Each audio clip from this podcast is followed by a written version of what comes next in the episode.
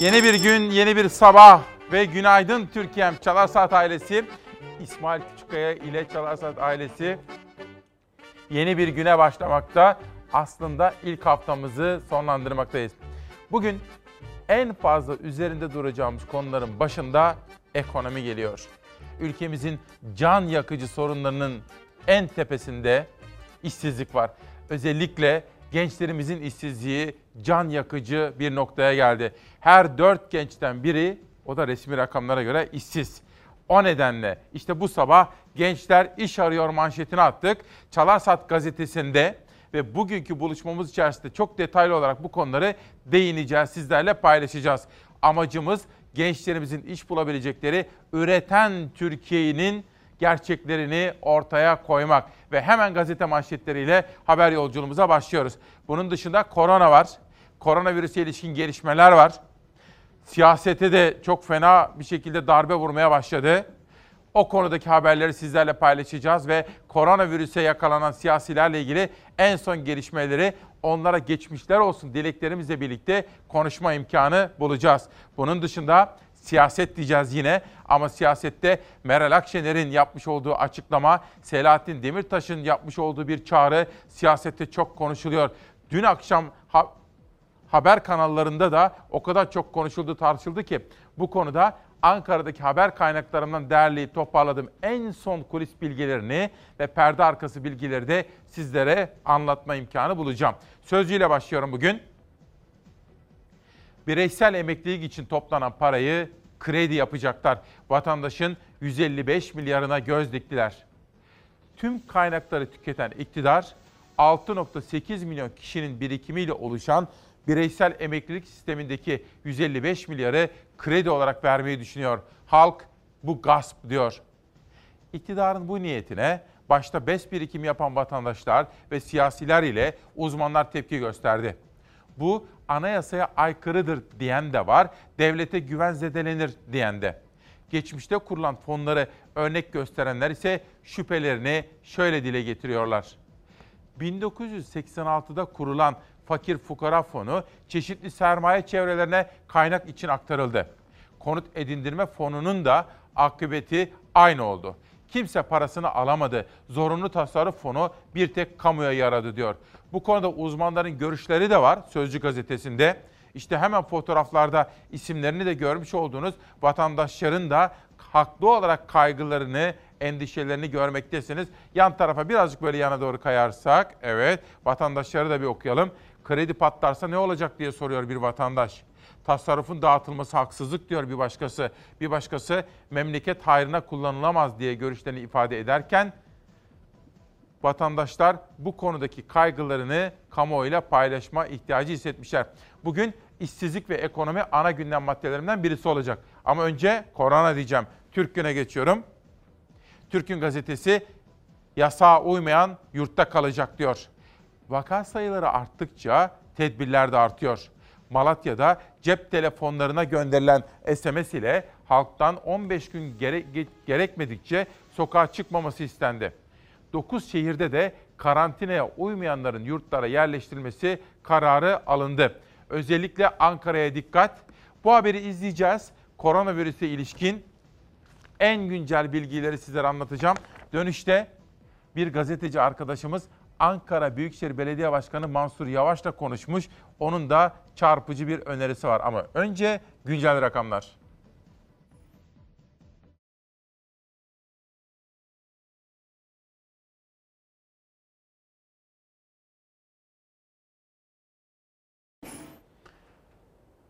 Evet, haberi giremedik mi? Peki, peki. O zaman olabilir, sakin bir dakika. O zaman yurt koronayı izleyelim.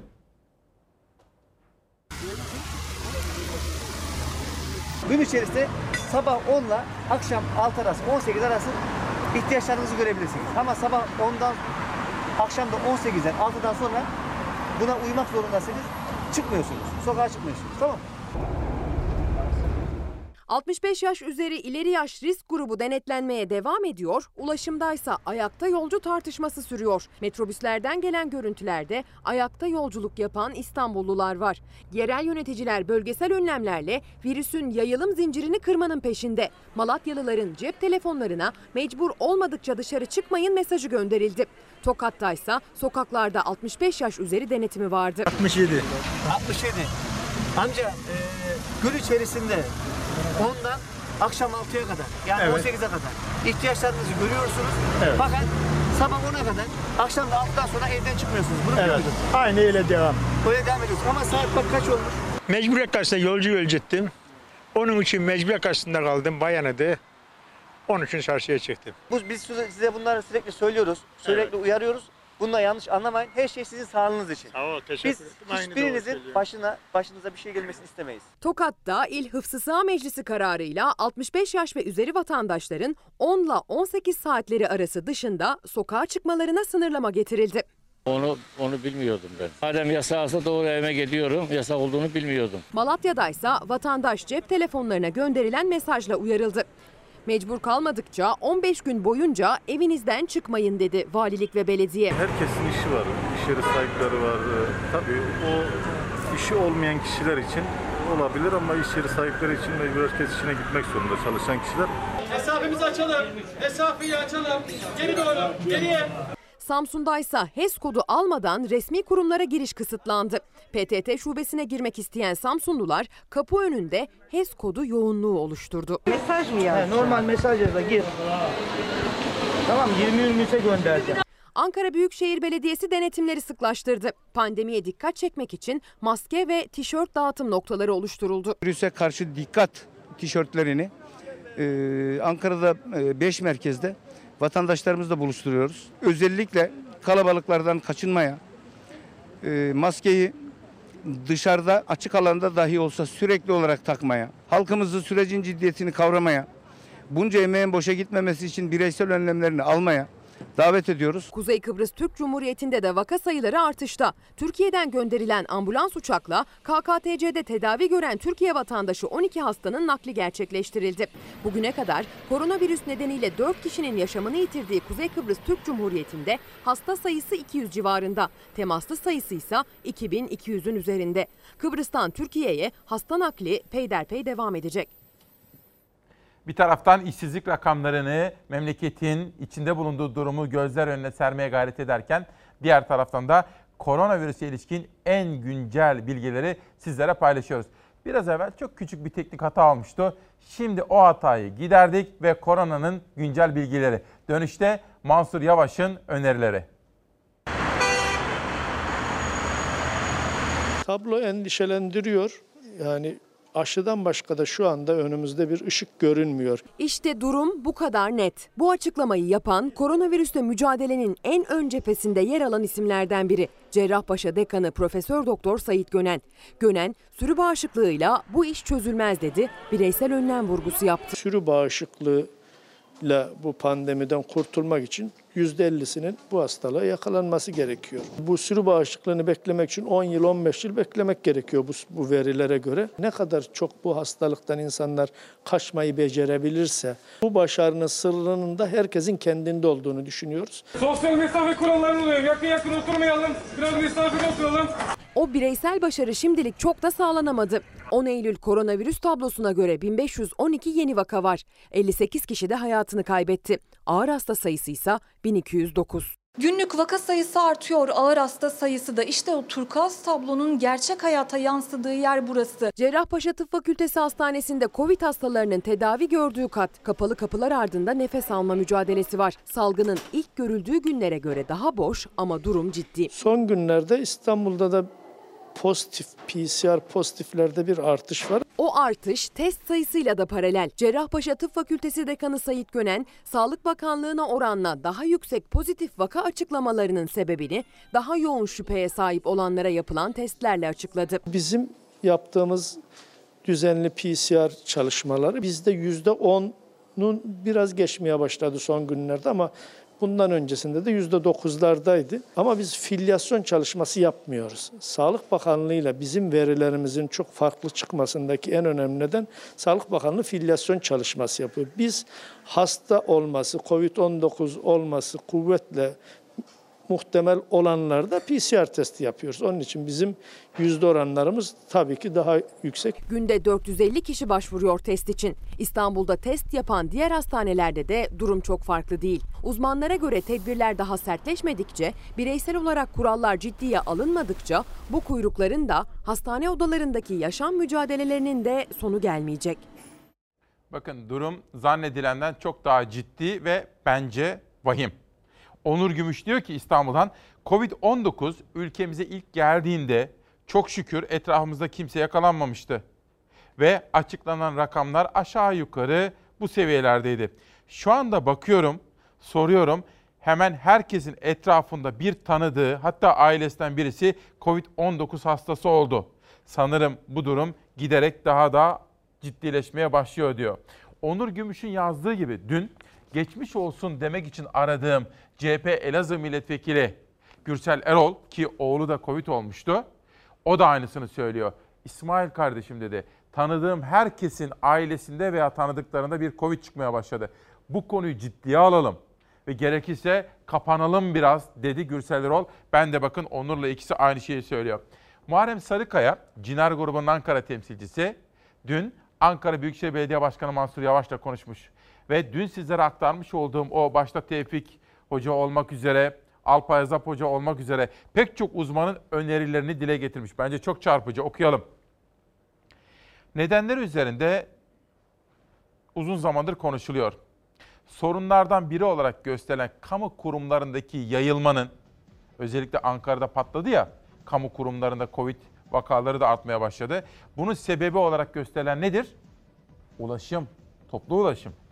İçişleri ve Sağlık Bakanlıkları da bu durumu tespit ettiği için hafta başından itibaren kabine toplantısında da alınan karar gereği kamu harici toplu taşımada tamamen, belediye araçlarında ise kısmen ayakta yolcuya izin verilmemesi kararı alındı. Tamam ama işe gideceğim, işe gitmezsem zamanında işten atılma sebebi, e bir taraftan da diyorsunuz ki ayakta yolcu almayın. E nasıl olacak bu işin içinden? Ankara Belediye Başkanı'na sormuş. Bunu Muharrem Sarıkaya ve Ankara Belediye Başkanı uzmanların söylediği gibi bir öneride bulunuyor. Bence bu öneri ciddiye almamız gerekir. Diyor ki Mansur Yavaş, tek çözüm yöntemi var. Mesai saatleri farklılaştırılırsa taşımadaki yığılmanın önüne geçilir. Neden düzenlememekte ısrar ediliyor? Tekrar ediyorum. İstanbul, Ankara, İzmir, Mersin, Adana gibi büyük kentlerimizde mesaileri yaymamız gerekiyor. Çalışma saatlerini en azından üçe bölüp o yığılmaları gün içerisine dağıtmamız gerekiyor. Bunu hükümetimizin de, Sağlık Bakanlığımızın da, bilim kurulunun da çok ciddiyetle ve ivedilikle ele almasında fayda var. Böylece Sözcü, Türk Gün, Cumhuriyet. Türk Gün'den geçtim. Dün Murat Ağırel aradı. Gazeteci arkadaşım özgürlüğüne kavuştu. Çok sevdiği eşine, çok sevdiği kızına, ailesine, tutkuyla yaptığı mesleğine kavuştu. Bizlere de selamları vardı, teşekkürleri vardı. O selamlar da üzerimde kalmasın. Murat Ağırel de aradı, sizlere selamlar söyledi efendim. Onlara, yani gazeteci arkadaşlarımıza geçmişler olsun diyorum. Suçsuz, delilsiz altı ay tutuklu kalan üç gazeteci özlemlerini çektiği ailelerine ve gökyüzüne kavuştu. Özgürlüğün ilk günü. Barış Pehlivan ne diyor bakın? MİT mensubunu ifşa iddiasıyla açılan bu davada verilen cezalar kalkacak ve mutlaka herkes beraat edecek. İnsanlar neden sevdiklerinden, hayatlarından çalınıp cezaevine atılıyor? Bunu tartışmalıyız. Duvarla karşılaşmadan yürümeyi özledim. Uzun yürüyüş planlıyorum diyor. Peki Murat Ağırel ne diyor? Suç yok ama dört yıl ceza aldım. Hak etmedik. Eliniz kolunuz bağlıyken linç kampanyaları yapıldı. Bu beni üzdü. Bu beni üzdü ama gerçek ortaya çıkıyor. Ders almıyoruz. Bedelini de hep aynı kişiler ödüyor.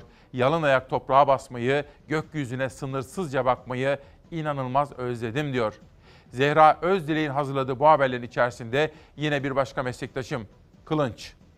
Haksız ve hukuksuz altı ayımızı çaldılar ama cezaevinden ruhsal olarak güçlü çıktım. En çok oğlumu özledim. aklım fikrim ondaydı. İki yıl önce babasını kaybetti. on yedi yaşında çok güçlü bir çocuk. Telefonda birbirimize güç verdik dedi efendim. Dün bir dostumun davetiyle Paşa vardı ya, Cihat Yaycı. Hani burada kitaplarından bahsetmiştim. Bizim Doğu Akdeniz'deki âli menfaatlerimiz, yani ülkemizin çıkarlarını savunan o tezleri dile getiren Cihat Yaycı'yla bir Cihan kardeşim aradı da onu o buluşturdu. Biraz böyle Doğu Akdeniz'i falan konuştuk. Efendim bu konuları da ıskalamayalım. Burnumuzun dibinde meydana gelen gelişmeler, ülkemizin hakları var, hukukları var. Bunları korumamız gerekir. İktidarın da burada yapması gerekenler var, yapmaması gerekenler var. Sıradaki haberi dikkatle takip edelim. Kusura bakmayın, biz size büyük geliriz, bizi yiyemez. Fransa Doğu Akdeniz'de Türkiye'ye karşı Yunanistan'ı desteklemek için toplantı düzenledi. Macron küstah açıklamalarla Türkiye'yi ve Cumhurbaşkanı Erdoğan'ı hedef aldı. Düzenlenen toplantı sonrası Cumhurbaşkanı'ndan manidar bir paylaşım geldi. Erdoğan hiçbir yorum yapmadan yıllar önce yaptığı bir konuşmasını paylaştı. Hazırladığınız bir kurt sofrası var. O kurt sofrasında bizleri yemek istiyorsunuz. Ama kusura bakmayın, biz size büyük geliriz, bizi yiyemez. Türkiye ile Yunanistan arasında tansiyon yüksek. Ankara'nın diyalog çağrılarına Atina yönetimi Fransa'dan da aldığı destekle kulak tıkıyor. Fransız Macron hükümeti ise Yunanistan'ı destekleyip gerilimi daha da arttırıyor. Doğu Akdeniz'de Türkiye'nin ağırlığı bu derece belirgin hissediliyorsa gerisinde sahip olduğumuz siyasi, ekonomik, askeri güç vardır. Oo, arkadakine fulinge yesin, dipansif değil mi? Amandakine çakabilirim. Fransa Cumhurbaşkanı Macron dün skandal ifadelerle Türkiye'yi hedef aldı. Avrupalılar olarak Erdoğan'a karşı katı ve güçlü olmalıyız dedi. Bizim sorunumuz Türk halkıyla değil Erdoğan'la diye ekledi. Macron'un küstah sözlerine Dışişlerinden yanıt gecikmedi. Macron'un açıklamaları kendi aciziyetinin ve içinde bulunduğu çaresizliğin dışa vurumudur. Zira tüm dünyada serbestçe at koşturdukları günler geride kalmıştır. Macron'un sözlerine bir tepki de Cumhurbaşkanlığı İletişim Başkanı Fahrettin Altun'dan geldi. Altun hangi Macron'u kınayalım diye sordu. Atanamayan Napolyon benzetmesi yaptı. Türkiye'ye yönelik saldırıları için hangi Macron'u kınayalım? De Gaulle taklidi yaparak NATO'nun beyin ölümünü duyuran Macron mu? Libya'ya teröristleri silahlandırıp NATO'nun güney kanadına zarar veren Macron mu? Yoksa Akdeniz seferine çıkan atanamayan Napolyon mu? Türkiye'nin tepkilerinin gölgesinde dün Fransa'nın ev sahipliğinde İspanya, İtalya, Malta, Portekiz, Güney Kıbrıs Rum yönetimi ve Yunanistan'ın katıldığı bir toplantı yapıldı. Fransa'nın yönlendirmeleriyle o toplantıda Türkiye'ye karşı Yunanistan'a tam destek kararı çıktı. Akşam saatlerinde zirve sonunda konuşan Macron yine küstah ifadeler kullandı. Türkiye'yi bölgede tek taraflı adım atmakla suçladı. Tam da toplantının bittiği saatlerde Cumhurbaşkanı Recep Tayyip Erdoğan'ın sosyal medya üzerinden yaptığı bir paylaşımsa çok manidardı. Hazırladığınız bir kurt sofrası var. O kurt sofrasında bizleri yemek istiyorsunuz. Ama kusura bakmayın, biz size büyük geliriz, bizi yiyemez.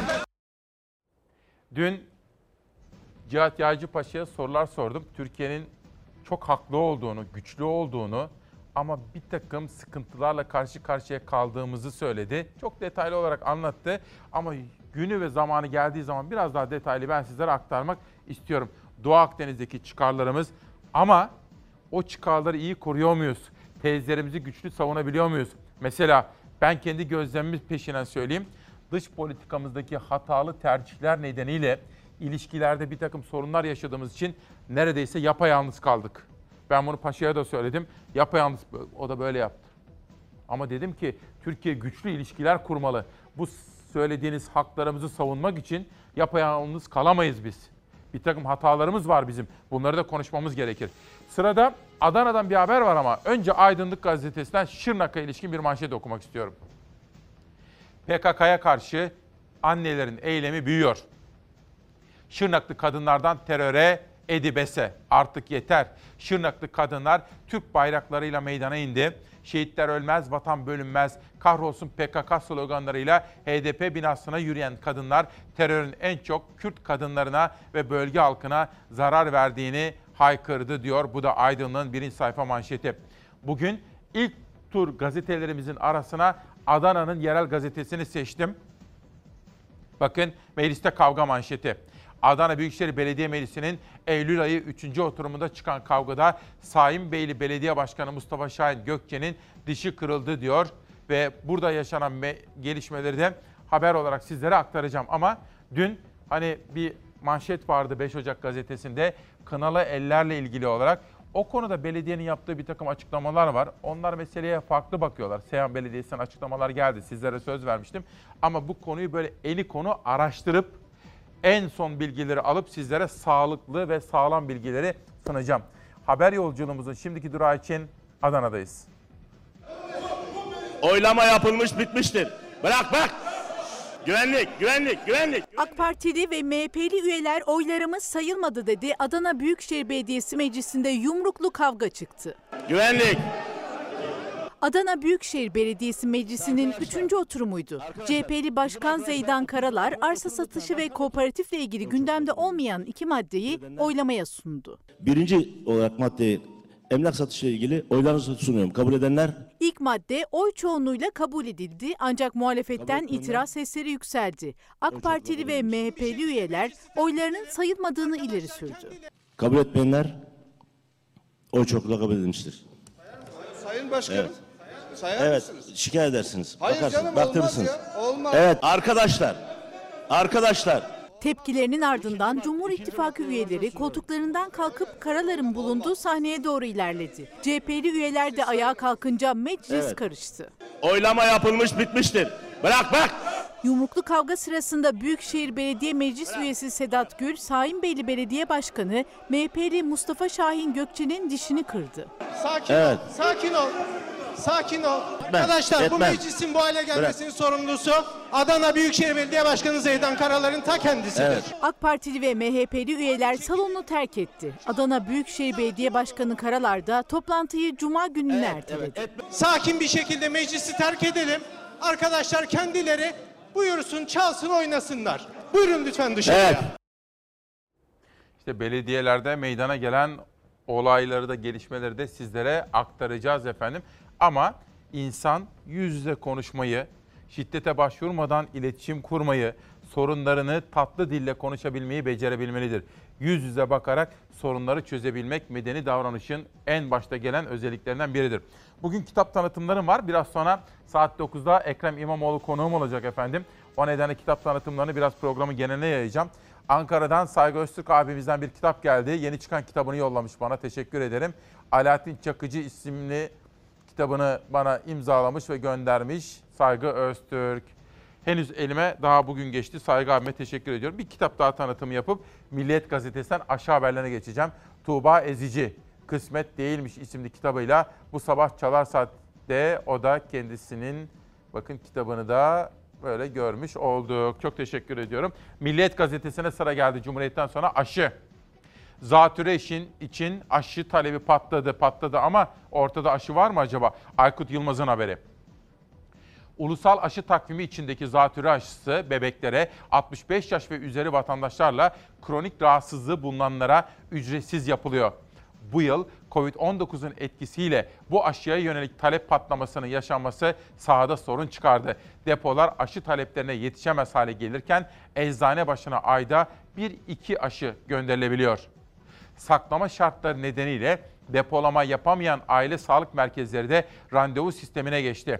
Bu ağırlaşan korona tablosunda kendini ve sevdiklerini güvenceye alacağını düşündüğü aşıya ulaşamayan vatandaşı çileden çıkardı.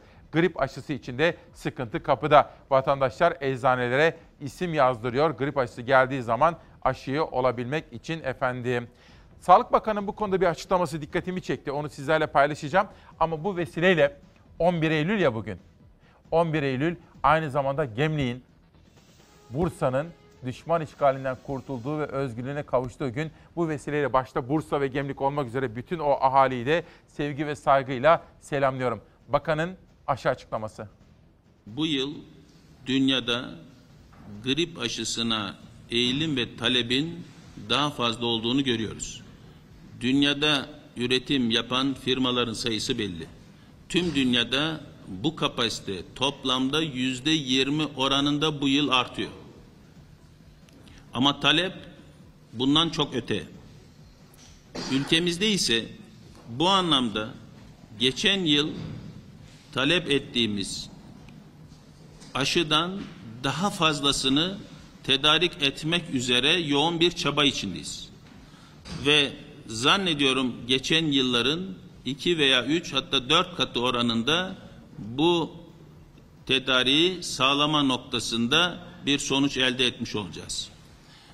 Ama önemli olan herkesin grip aşısını yaptırma zorunluluğu içinde olmadığını bilebilir olmamız. Bununla ilgili bilim kurulumuz zorunlu grip aşısı kimlere yapılmalı şeklinde bir çalışma yapıyor. Onu önümüzdeki günler veya bir iki hafta içerisinde açıklamış oluruz. Özellikle riskli olan, mutlak yapılmasını yapmasını düşündüğümüz hastalarımıza yapma noktasında bir sorun olmadığını söyleyebilirim. Bölge içinde yaşlı nüfusun çok yüksek olmadığını, yüzde dört nokta sekiz dört nokta dokuz oranında olduğunu biliyoruz. Bölgede de bu anlamda riskli hastalarımıza grip aşısını e, verme noktasında, eriştirme noktasında sorun yaşamayacağımızı rahatlıkla söyleyebilirim.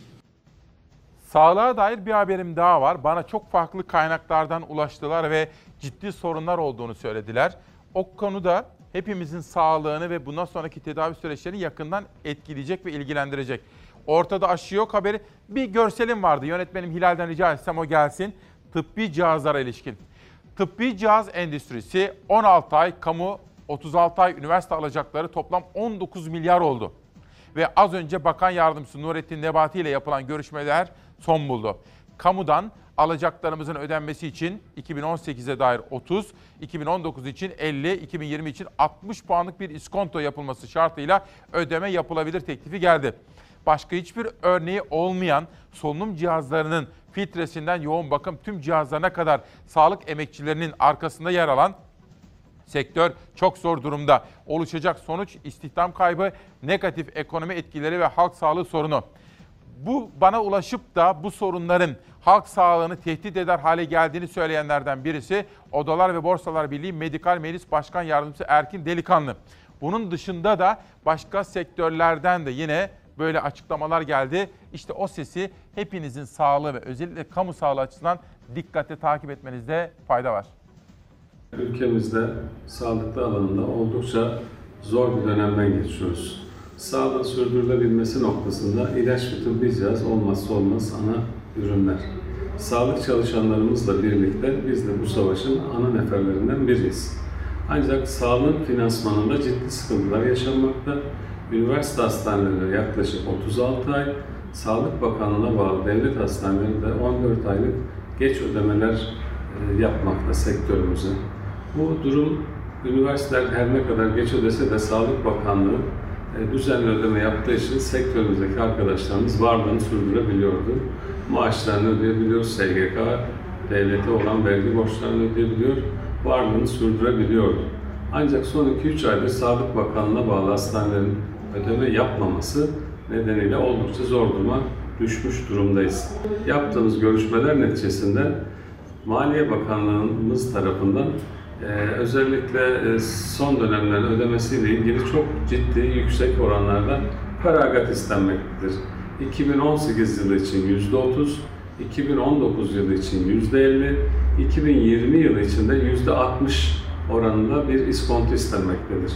Eczacı depolarından da yüzde yirmi iskonto istenmektedir. Bunun kabul edilebilir bir yanı yoktur. Şimdi ekonomide işlerin çok yolunda gittiğini söyleyemeyiz. Piyasaya baktığımız zaman, makro dengelere baktığımız zaman veya esnafla, iş dünyasıyla konuştuğumuz zaman işlerin iyi olduğunu söyleyemeyiz. Söylersek yalan söylemiş oluruz ve gerçeklerden uzaklaşmış oluruz. Doğrusu nedir? Ekonomide işler yolunda gitmiyor. Pandeminin etkilerini de bunun üzerine koyduğumuz zaman özellikle vatandaş açısından çok ciddi işte işsizlik rakamları. Bir soru soracağım size. Ülkemin bir numaralı sorunu nedir efendim? Tabii işsizlik. Bir genci düşünün, kendinizi düşünün efendim. Şimdi yaşınız diyelim kırk beş, elli, elli beş. Yaşınız yetmiş. yirmili yaşlarınıza dönün. Aylarca işsizsiniz, yıllarca iş bulamadınız. Bunun insan ve genç duygusu üzerine, ruhu üzerine, psikoloji üzerine size üzerine nasıl bir etki yaratacağını, nasıl travmalar yaratacağını biliyor musunuz? Biliyorsunuz gayet tabii ki. Ama bunu iktidarlara da anlatabilmemiz gerekiyor. Profesör Doktor Anıl Çeçen'in kitabı Türkiye'de Cumhuriyetçilik. Yeni çıkan bir kitap. O da Çalar Saat kitabındaki yerini alsın. Ve İntikal Ersin Kartalçal. O da bana kitabını yazmış, imzalamış ve göndermiş. Kendilerine ilgiler için teşekkür ediyorum. Bir Gün gazetesinde ekonomiye dair bir manşet gördüm. İşsizler ordusu çığ olup büyüyor. Ozan Gündoğdu araştırdı. İşsiz sayısı bir ayda iki yüz yetmiş beş bin kişi arttı. Ümitsiz olduğu için iş aramaktan vazgeçenlerin sayısı bir milyon üç yüz yetmiş yedi bine dayandı. TÜİK, Haziran ayına ilişkin iş gücü göstergelerini yayımladı. Mayıs'ta yüzde on iki virgül sekiz olan işsizlik oranı Haziran'da yüzde on üç virgül dörde yükseldi. Geçen yılın aynı ayına göre Haziran'da istihdam edilenlerin sayısı yaklaşık iki milyon kişi azalmış durumda. DİSK-A R raporuna göre kovid on dokuz etkisiyle revize edilmiş geniş tanımlı işsiz sayısı ve iş kaybı Haziran iki bin yirmide on dört virgül iki milyona yükseldi. Revize edilmiş geniş tanımlı işsizlik ve iş kaybı yüzde kırk virgül dört olarak hesaplandı. İşte Türkiye'nin en can alıcı sorunu bu. Bir de bence bütün bu sorunlarla bağlantılı ülkemizin demokratik gelişmeleri. Bu ülke nasıl zenginleşir efendim, bana söyler misiniz? Bu çok sevdiğimiz yurdumuz nasıl zenginleşir? Demokrasi, hukuk, hukukun üstünlüğü, huzur. Bütün bunları sağladıkça, demokrasimizin çıtasını yükselttikçe dışarıdan kaynak bulmamız gerekiyor, kalıcı. Ve yerli iş adamlarımızın da fabrikalar kurması gerekiyor. Ama bütün bunların meydana gelebilmesi için güven ortamını tesis etmemiz gerekiyor. Türkiye'de bir iş adamının veya bir kişinin geleceği bir kişinin iki dudağı arasında olamaz. Öyle olduğu zaman para gelmiyor. E bizim petrolümüz yok, doğalgazımız yok. Değil mi? Dolayısıyla Türkiye'nin demokrasisini güçlendirmesinde çok büyük bir fayda var ekonomisi için. Bir de demokrasi demişken tutuklu gazeteciler konusu. Dün Murat Ağırel kardeşim aradı. Dedi ki İsmail kardeşim, sana, ekip arkadaşlarına ve bütün Çalarsat ailesine teşekkür ediyorum dedi. Cezaevinde hep sizi izledik ve sizinle aydınlık gelecek konusunda umutlandık dedi. Ben de bırak bunları Murat'ım dedim. Önce çok teşekkür ediyorum. Şimdi dedim o çok sevdiğin eşine, çok sevdiğin kızına, ailene ve tutkuyla bağlı olduğun mesleğine bir an evvel dön dedim. Ve ona da geçmişler olsun dedim. Tahliye edilen gazeteciler sordu. Tecritte geçen altı ayımızı kim verecek? Tahliye edilen gazeteciler Murat Ağırel ve Barış Pehlivan cezaevi ve yargılama sürecindeki hukuksuzlukları anlattı ve sordu. Bizim tecritte geçen altı ayımızı kim verecek diye soruyor. Peki ben de sizlere düşünmeniz için bir soruyu şöyle ortaya bırakayım ve sunayım efendim. Bir gazeteci tutukluysa, bir gazeteci baskı altında hissediyorsa kendisini, bir gazeteci işsizse aslında sorun kimin sorunudur? Mutlu oldum, çocuklarıma kavuştum, sevdiklerime kavuştum, sizlere kavuştum. En önemlisi kızıma kavuştum. Fıstık! Baba! Aşkım! Baba seni çok özledim. Ben de seni çok özlerim güzel kızım, geliyorum. altı ayın tüm sancısını, acısını kızının sesiyle unuttu gazeteci Murat Ağırel. Üçü tutuklu altı gazetecinin Libya'daki MİT şehidini ifşa davası beraat ve tahliyelerle noktalandı. dokuz yıl önce de FETÖ kumpaslarıyla cezaevinde yaklaşık iki yıl kalan, bu davada da üç ay tutuklu yatan gazeteci Barış Terkoğlu o gün olduğu gibi bir kez daha tüm suçlamalardan beraat etti. Sanıklara yüklenen fiilin kanunda suç olarak tanımlanmamış olması sebebiyle, yani bıraktım gözaltına alınmaya hakkında böyle bir soruşturma açılmamış olması gerektiğini mahkeme fiilen kabul ediyor. üç ay boyunca bütün itirazlarımı yapıp sürekli bunu anlattığım halde üç ay tek başıma kaldım, tecrit altında kaldım, Silivri'nin zor şartları altında kaldım. Hülya Kılınç, Barış Pehlivan, Murat Ağırel, Barış Terkoğlu, Ferhat Çelik ve Aydın Keser altı gazeteci hakkında on dokuz yıla kadar ceza istenmişti. Oda T V muhabiri Hülya Kılınç, haber müdürü Barış Pehlivan bu suçtan üç yıl dokuz ay, Yeni Çağ yazarı Murat Ağırel ise dört yıl sekiz ay hapis cezası aldı. Ancak altı aydır cezaevindelerdi. İnf Faz indirimiyle tahliye kararı verildi. Ağırel ve Pehlivan zayıflamış halde çıktılar cezaevinden. Ağırel hızla eve gitti. Çünkü telefonun diğer ucunda ada vardı. yüz seksen altı gündür babasını bekleyen ada. Baba seni çok özledim. Ben de seni çok özlerim güzel kızım. Geliyorum. kilolar alınır verilir, bunların hiçbir önemi yok. Önemli olan adaletsizlikler alınmasın, adaletsizlikleri kaybetmeyelim. Çünkü kaybedilen adaletsizliğin karşısına ne koyacağız? Kilo gibi değil o, e, tartılmıyor, e, insanların hayatlarından gidiyor maalesef. Er ya da geç biz bu davada herkesin beraat ettiğini göreceğiz. Barış Pehlivan altı ayın sonunda yine masasındaydı. üç ay önce tahliye olan Barış Terkoğlu ise bir kez daha beraat etti. Yani altı ay önce sabaha karşı evine yapılan polis baskınıyla gözaltına alınan ve üç ay cezaevinde kalan Terkoğlu'nun suçsuzluğunu hakim ilan etti. Ben biraz önce içerideki haber merkezinden geldim. Şule İdilder'i bir kamyonun ezerek öldürdü. O kamyonun şoförü tutuksuz yargılandı ve sonunda aldığı cezada bir gün bile hapis yatmayacak. Oysa ben hayatımın iki yılını beraat ettiğim davalar nedeniyle hapishanede geçirdim. Terkoğlu'nun bu davada cezaevinde geçen üç ay için hakim tazminat yolunu gösterdi. Ama üç ay içinde kaçırdıklarının maddi bir karşılığı yok. Cezaevinde bozulan sağlığının boğazında yer eden izi de onun da olacak. Ben üç ay içerisinde esasında bir sürü hastalık yaşadım vesaire, sağlık sorunları da yaşadım. Ben üç ay içerisinde çocuğumun düşen ilk dişini görmemiş oldum. Ben üç ay içerisinde bir mevsimi kaçırmış oldum. Gazeteci arkadaşlarımızın özgürlüğüne kavuştuklarından dolayı çok memnunum. Ama mesela Müyesser Yıldız da cezaevinde. Gazeteciler tutuklu olmasınlar isterim. Özgürce iş yapsınlar isterim. Bir de depreme ilişkin tedbir alsın isterim ülkem. Naci Görür hocamızdan geldi. Türkiye'de deprem. Az gittik, uz gittik. Önümüzdeki günlerde kendisini ağırlayacağız burada. Şimdiden söz veriyorum. Deprem benim sekizinci yılımda buradaki temel gündem maddelerinden birisi olacak. O gün ne yapmamız gerekiyor? O deprem geldiğinde neler yapacağız? Sevdiklerimizle konuşmamız gerekiyor. Akrabalarımız, ailelerimiz, herkesle o gün geldiğinde yapmamız gerekenleri tatbikatını yaparak anlaşmamız gerekiyor efendim. Bunu baştan söyleyelim. Financial Times gazetesinde bir manşet. Bakın, Beyrut bir süre önce çok acı olaylar yaşamıştı ve yeni bir acı olay daha. Dün yürekler ağza geldi. Büyütelim arkadaşlar. Financial Times gazetesinin manşeti. Beyrut'ta olup bitenler ve şunu konuşuyorlar. Beyrut'ta peş peşe böyle patlamalar, yangınlar, can kayıpları meydana gelince işin arkasında terör mü var diye bir soru işareti. Arkadaşlarımızla birlikte bu konuları araştırıyorlar. Sırada Ürdün'den bir haber geliyor. Allahu Akbar, Allahu Akbar. Allahu Akbar. Askeri tesiste büyük patlama yaşandı. Alevler kilometrelerce uzaktan dahi görüldü.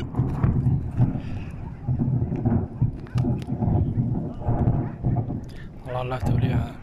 Ürdün'den geldi patlama haberi. Gece saatlerinde Zerka'ya bağlı El Gabavi bölgesinde askeri bir tesiste önce patlama yaşandı. Ardından yangın çıktı.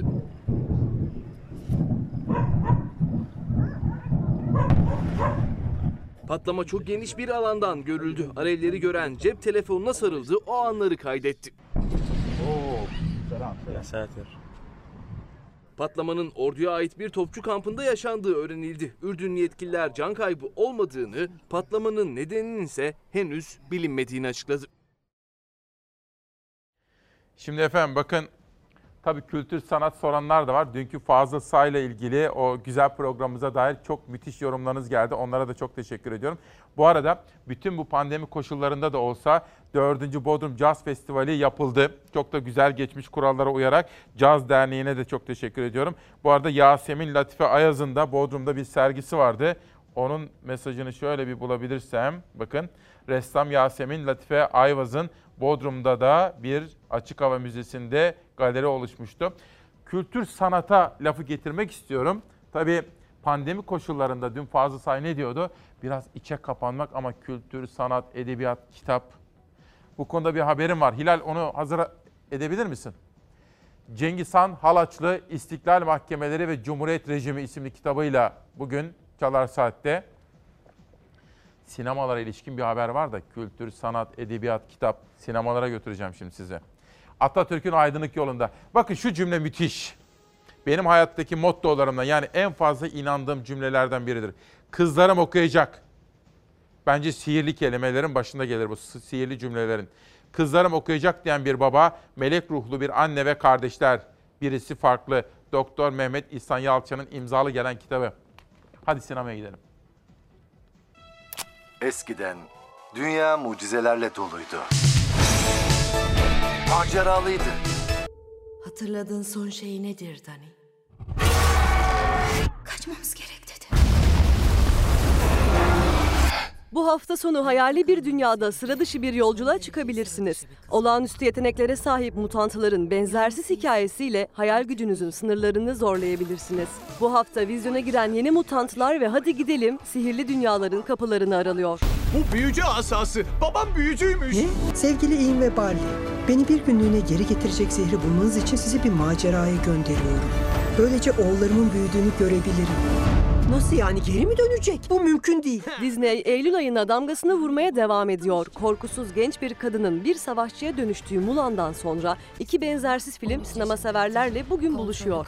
Yeni Mutantlar ve Hadi Gidelim bugün vizyona giriyor. İyi de sihir yapmayı bilmiyorum. E çalışman gerekecek. Çene dışarı, dirsekler yukarı, bacakları aç, sırt hafif kambur. Dirsekler, odaklanıyorum. Hayali bir dünya ve babalarını görmek için sihirli bir yolculuğa çıkan iki elf kardeş. Hadi Gidelim seyircisini fantastik bir yolculuğa çıkarıyor. Yapmamız gereken üzerinde yürüyebileceğin sihirli bir köprü yaratmak. Köprünün orada olduğuna inanırsan orada başarabilirsin. Bir psikiyatri kliniğinde tutulan dört genç, olağanüstü yeteneklerini keşfettiklerinde büyük bir maceraya atılıyor. Yeni Mutantlar'da sıcak bir arkadaşlık öyküsüne ve hayatta kalma savaşına tanık oluyoruz. İnsanlar zarar gördü. Kız arkadaşım, onu yaktım. Evet, bugünkü manşetimizi tekrar etmek isterim. Gençler iş arıyor. Çünkü işsizlik rakamları çok ciddi boyutlarda. Bir selamımı hastanelere göndermek isterim. Hastanelerdeki veya evlerindeki bakımları devam eden hastalarımıza önce onlara selam söylüyorum.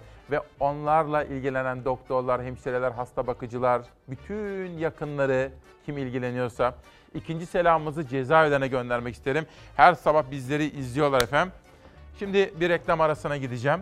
Reklam arasından sonra buraya döndüğüm zaman Ekrem İmamoğlu gelecek. Acaba neler yaptı yaz aylarında, çok merak ediyorum. Bu koronavirüs zamanında neler yapıldı, neler yapılmadı, neler öneriyor, neler istiyor. Çok merak ettiğim hususlar var. Sizler de soru gönderebilirsiniz. İsmail Küçükkaya ile Demokrasi Meydanı'nda Meral Akşener'le başladığımız bu özel haftada, ilk haftamızda, sekizinci yılımızın ilk haftasında biraz sonra da İmamoğlu gelecek. Ve işte yeni çıkan kitaplar demişken Turan Ali Çağlar, iki bin yirmi Çiğli Belediyesi Fakir Baykurt Roman Ödülü Amasanga, bir başka adıyla Amazon isimli kitabı. İzin verirseniz reklama gidiyorum. Dönüşte Ekrem İmamoğlu ile birlikte huzurlarınızdayız. Günaydın efendim. Bir kere daha günaydın ve hoş geldiniz. Günün adını beraber koyuyoruz. on bir Eylül iki bin yirmi günlerden cuma. İsmail Küçükkaya ile Demokrasi Meydanı'ndasınız. İçinde bulunduğumuz bizim sekizinci yılımız, sekizinci sezonumuzda Meral Akşener'le başladık ve İstanbul Büyükşehir Belediye Başkanı Ekrem İmamoğlu'yla haftayı kapatacağız. Yazın ne yaptığını çok merak ediyorum. Koronavirüse ilişkin İstanbul'da yapılanları, yapılmayanları, deprem, Kanal İstanbul, halkımız için neler yapılıyor, neler eksik bırakılıyor, her biri konuşmak istiyorum. Sayın Başkan, hoş geldiniz. Hoş bulduk. Nasılsınız?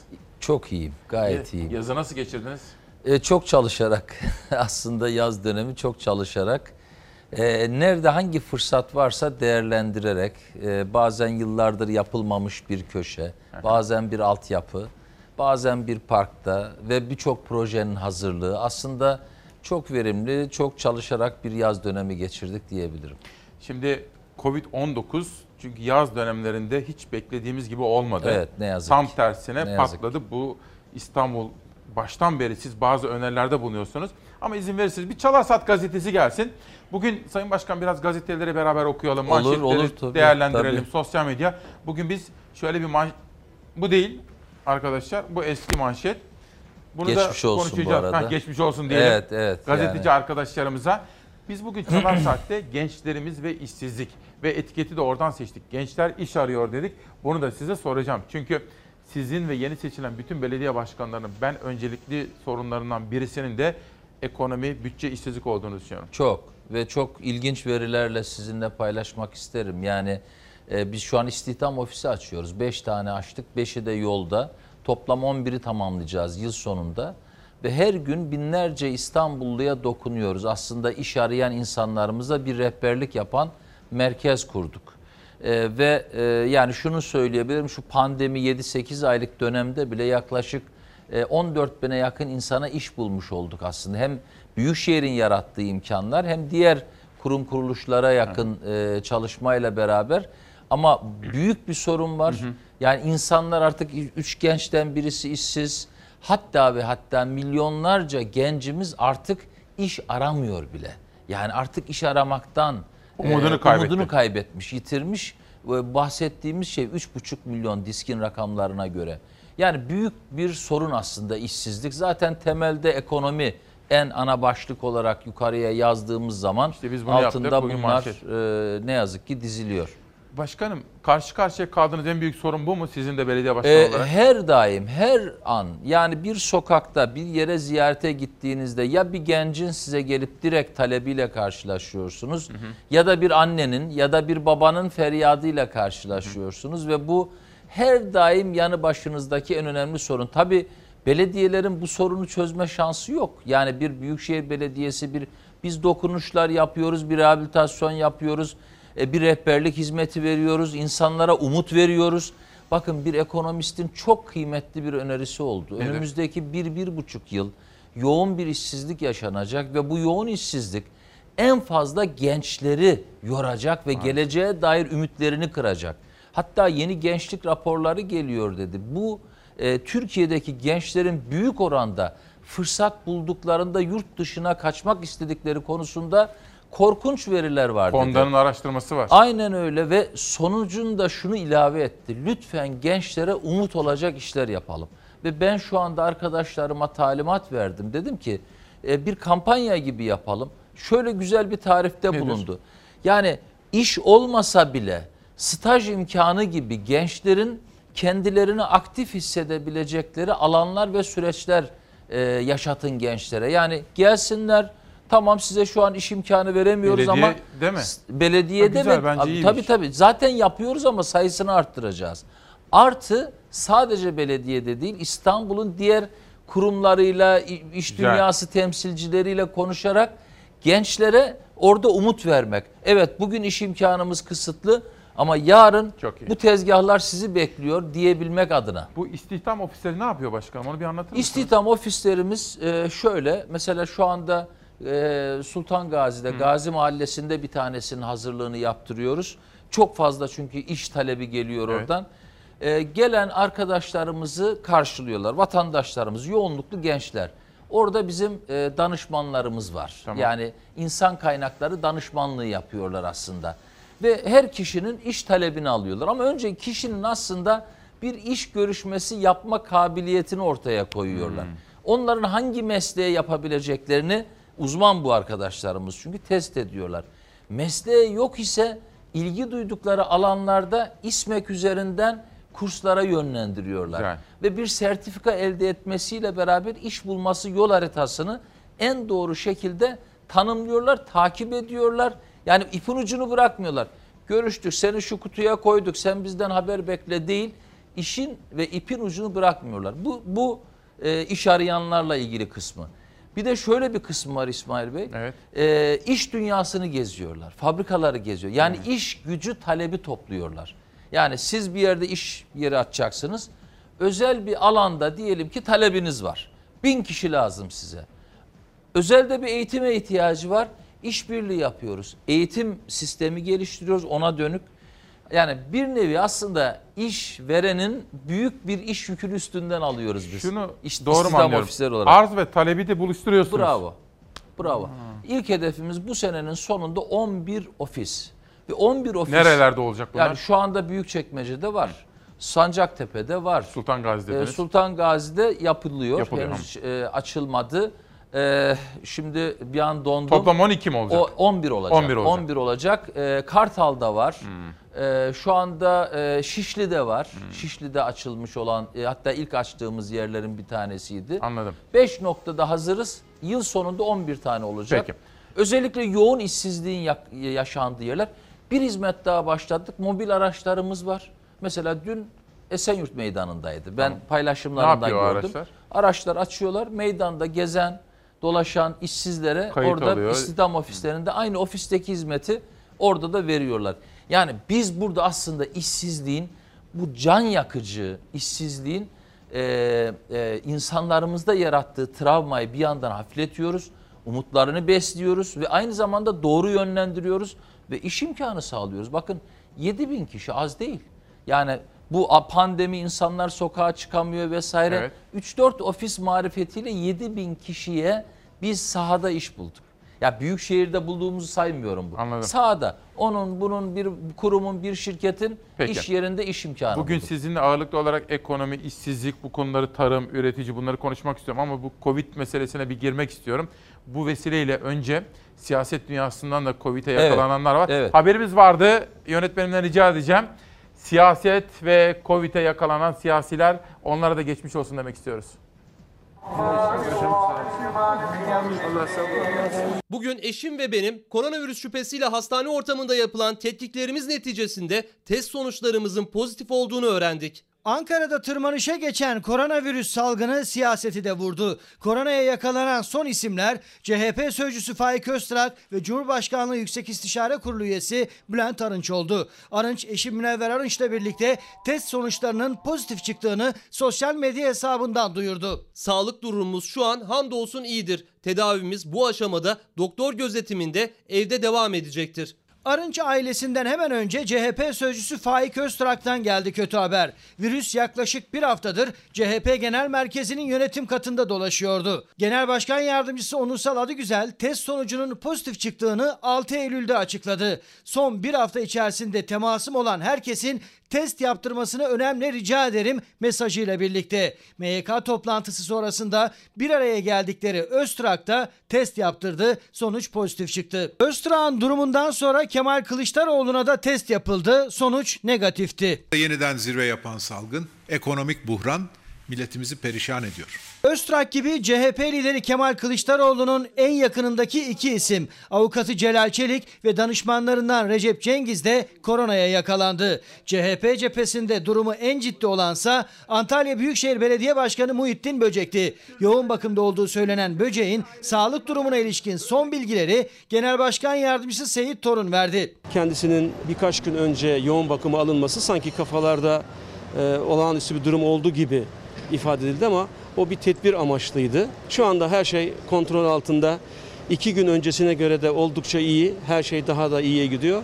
Binali Yıldırım'la eşi Semiha Yıldırım'da Covid on dokuz testleri pozitif çıkan, üç Eylül'den itibaren hastanede tedavi altına alınan isimlerdi. Yıldırım ailesinin tedavileri tamamlandı. altı günün ardından taburcu edildiler. Evde karantina süreci yaklaşık iki hafta daha devam edecek. Hayırlısı olsun inşallah. İnşallah. Bundan sonra Allah yanınızda olsun. Deva Partisi Genel Başkanı Ali Babacan da Covid on dokuz mağduru siyasetçilerden biri. Tedavisi evde sürüyor. Korona gündemi birbiri ardına yaşanan vakalarla da siyasetin en sıcak gündemi. Ekrem İmamoğlu'na soralım. Önce geçmiş olsun dememiz gerekiyor. Çünkü bu iş çok ciddi bir, evet, hal almaya başladı. Çok yakın çevremizde, vatandaşlarımızda, bazen komşularımızda e, yoğun haberler alıyoruz. Hepimizin dikkatli olması lazım. Yani bir kere tabii bir bulaşıcı hastalık söyleniyor ki bir gün hepimizi yakalayacak. Mümkün olduğu kadar geç yakalanmak, çaresi bulunduktan sonra yakalanmak. Yani bu bulaşıcı hastalığın geleneğinde var. Tabii. E, ama tabii e, bu arada e, çok kıymetli e, insanlardan bahsettik. Her vatandaşımız kıymetli. Allah herkese şifa versin. E, Sayın e, Muhittin Böcek e, dostumuz, yol arkadaşımıza e, Allah şifa versin. Dün e, Sağlık Daire Başkanımı ve bir belediye başkanı arkadaşımı e, Antalya'ya gönderdik. Konuştular. Gayet iyi gidiyor. Tabii, İyi mi durumu? E, gayet iyi. Yani kontrol altında ve e, aslında yoğun bakımdaki süreci bir kontrol altında tutmak ve bu süreci hmm. bir an önce atlatmasına dönük. Ama tabii e, şu var, yani bu hastalık kimini daha zor e, koşullarda yakalayabiliyor ya da Ee, işte biraz uzun sürebiliyor ya da kritik sonuçları olabiliyor. Kimiyle çok hafif de e, geçebiliyor. Ee, Birçok e, bahsi geçen dostumuzu aradım. Geçmiş olsun dileklerimi ilettim. Binali Yıldırım mesela, ona da geçmiş olsun. Onu tabii, aradınız tabii, mı efendim? Aradım. E, kendilerine e, hem eşim hanımefendiye geçmiş olsun dileklerini ilettik. E, ve de e, gayet iyiydi sesi açıkçası. Ben aradığımda bir gün sonra İstanbul'a gelip evimde dinleneceğim demişti ve gayet iyi gittiğini duyuyorum istirahatinin. Güzel. Allah herkese şifa İnşallah. versin. Bülent Arınç bir an ve önce, eşi tabii Faik Bey ile konuştum. Yani birçok yerde bazı belediye başkanlarımız var. Bana gelen bilgi doğrultusunu aradım. Tabii temas ediyoruz, yani mecburen bazen sahaya çıkıyoruz. İnsanlar bazen kontrolsüz bir şekilde üstümüze Yapıyor gelebiliyor. Musunuz? E, kontrol ediyoruz tabii, yani uzak durmaya çalışıyoruz, uyarıyoruz. İhmal etmeyin. Tabii, yani ellerimizi kollarımızı bağlıyoruz, ağzımızda maskemiz var, burnumuz ağzımız kapalı. Yani bütün bu kurallara uyuyoruz, uymak zorundayız. Bütün Hı-hı. vatandaşlarımız, yani e, toplumsal tedbirler almak zorundayız. Pandemi bitmedi. Yani yaz döneminde durağanlaşacağı konuşuldu ama bitmeyeceği Sayın de Başkan, konuşuldu İsmail İstanbul'da Bey. Durum ne şimdi İstanbul'da? E, şimdi tabii... Ee, İstanbul aslında en tedbirli kentlerden birisi, kabul edelim. Çünkü bütün e, odak noktası İstanbul'du. İlk pandemi İstanbul yaşadı en yoğun biçimde. Hı hı. Neredeyse yüzde elli beşi altmışı oranında hastalık, e, bir takım testler, hastalıklar, efendim e, ne yazık ki kaybettiğimiz insanlarımız. Yani bu vesileyle tekrar e, büyük emek ortaya koyan bütün sağlıkçılara hı hı. buradan minnet duygularımızı iletelim. Hatta ben arkadaşlarıma da talimat verdim. Bu tarihi mücadeleyi ve kaybettiğimiz e, sağlıkçılarımıza ve vatandaşlarımıza dair İstanbul'da mutlak bunun bir anısı olmalı ve e, bir mesajı olmalı e, Türkiye'ye ve dünyaya diye. Arkadaşlarım onu da çalışıyorlar. E, şunu söyleyelim, e, tabii insanları kaybettik, canlar kaybettik. E, çok tedbirler aldık, çok tedbir dönemi yaşadık aslında. Bu sadece... Sağlıkla ilgili de değil, biliyorsunuz bu aynı zamanda bir ekonomik e, problem yarattı. E, bunlarla ilgili tedbirlerimiz oldu. E, günün sonunda ama biz bu tedbirlerimizden hiç uzaklaşmadık. Hı. Yani dezenfeksiyona devam ettik, maske kullanımına devam ettik, maske desteklenmesine devam ettik. İstanbul kent içinde birçok tedbiri e, her an sürdürdük. Toplu taşıma bunun en kritik alanı. Bir dakika, tam oraya gazeteler evet. gelsin. Sayın Başkan, üç gün önce sizin bulunduğunuz yerde Türk Tabipleri Birliği Başkanı Sinan Adıyaman vardı. Bütün bunların hepsinin başındaki isim, meslek örgütü çok önemli. Tabii, çok. Dedi ki İsmail Bey dedi, pandemiyle mücadelede merkezi yönetimle yerel yönetimlerin işbirliği yapması kaçınılmaz. Büyük imkanları olan İstanbul, İzmir, Adana, Ankara bütün bu belediye başkanlarıyla da merkezi iktidarlar işbirliği yapabilse sorunları çok daha kolay çözebiliriz Kesinlikle. dedi. Kesinlikle. Yapıyor musunuz efendim? Yani İsmail Bey, istediğimiz seviyede değil. Değil mi? Bunu sürekli söyledik. Yani hani şöyle ifade edelim. Şimdi bir yasak e, kondu diyelim. Yani e, nedendi? Toplu taşımada e, ayakta... E, Yeni ol, Şafak'ta vardı bu Hilal. E, Gel. Evet. Toplu taşımada Hı. ayakta olmak yasak dendi. Şimdi tamam, şükürler olsun biz valiliğimizle güzel bir istişare başlattık dün itibariyle. Ve hızlıca bunun İstanbul formülünü çözmemiz gerekiyor dedik. Yani bu hani yasak senden çözüm benden, yani geçen gazetede de güzel bir başlıktı. Bu olmaz. Tam tersi yürümeli aslında. Nasıl? Yani biz önce İstanbul'da oturmalıyız. Beraberce e, hep beraber bir çözüm bulmalıyız. Bu çözümü raporlaştırmalıyız. Ankara'ya gitmeli. Ankara'daki yetkililer bunu Türkiye'ye duyurmalı. Yani oradan bir açıklamayla İstanbul'u tanımlayamazsınız. Çünkü şöyle düşünelim. Metrobüste ayakta yolcu yasak desek. Pardon. Şimdi bak Albayrak grubunun gazetesi bugün metrobüs kabusa dönüyor evet. diye bir manşet atmış. Evet, evet. İstanbul'da metrobüs ve İETT başta olmak üzere toplu taşıma araçlarındaki yoğunluk endişe veriyor evet. diyor. Bunu bir değerlendirelim bize. Şimdi ee, yani inanın bu gazetelerin haberlerini alıp böyle bir seri yapsanız, yan yana koysanız... Bazı gazeteler, sözüm ona bu arkadaşlar, yani böyle yan yana bir yalan dizisi gibi. Metrobüsteki bu görüntü yalan demiyorum bakın. Hı. Yani olaydan ben ne çıkartırım gibi ne ve İstanbul'dan sen? ne çıkartırım gibi evet. o kadar acı ki. Yani şu anda atıyorum, isim vermek istemiyorum, bir başka belediye başkanını zan altında bırakmak istiyorum. İstemiyor. Hangiyle gitseniz neyi görmeyeceksiniz mesela? Niye İstanbul odaklan? Neyse. Şuna gelmek istiyorum. Metrobüste zaten koltuk sayısı azdır ve ayakta yolcu sayısı çoktur. Yani koltuk sayısı dediğiniz zaman metrobüs taşımaz anlamına gelir. Şu anda alınan tedbir, yani direkt konulan yasağa bakarsanız bizim iki milyon civarındaki yolcuyu taşımıyoruz sizi dememiz anlamına gelir. Yani biz metrobüste şu anda zaten çok aktif bir otobüs hattı kullanıyoruz. Oraya ilave otobüs koyma şansımız yok zaten. Veya diğer unsurlara baktığımızda keza aynı. Ama biz şuna başladık. Dün Sayın Valimizle oturduk. Uzun bir istişare toplantısı yaptık.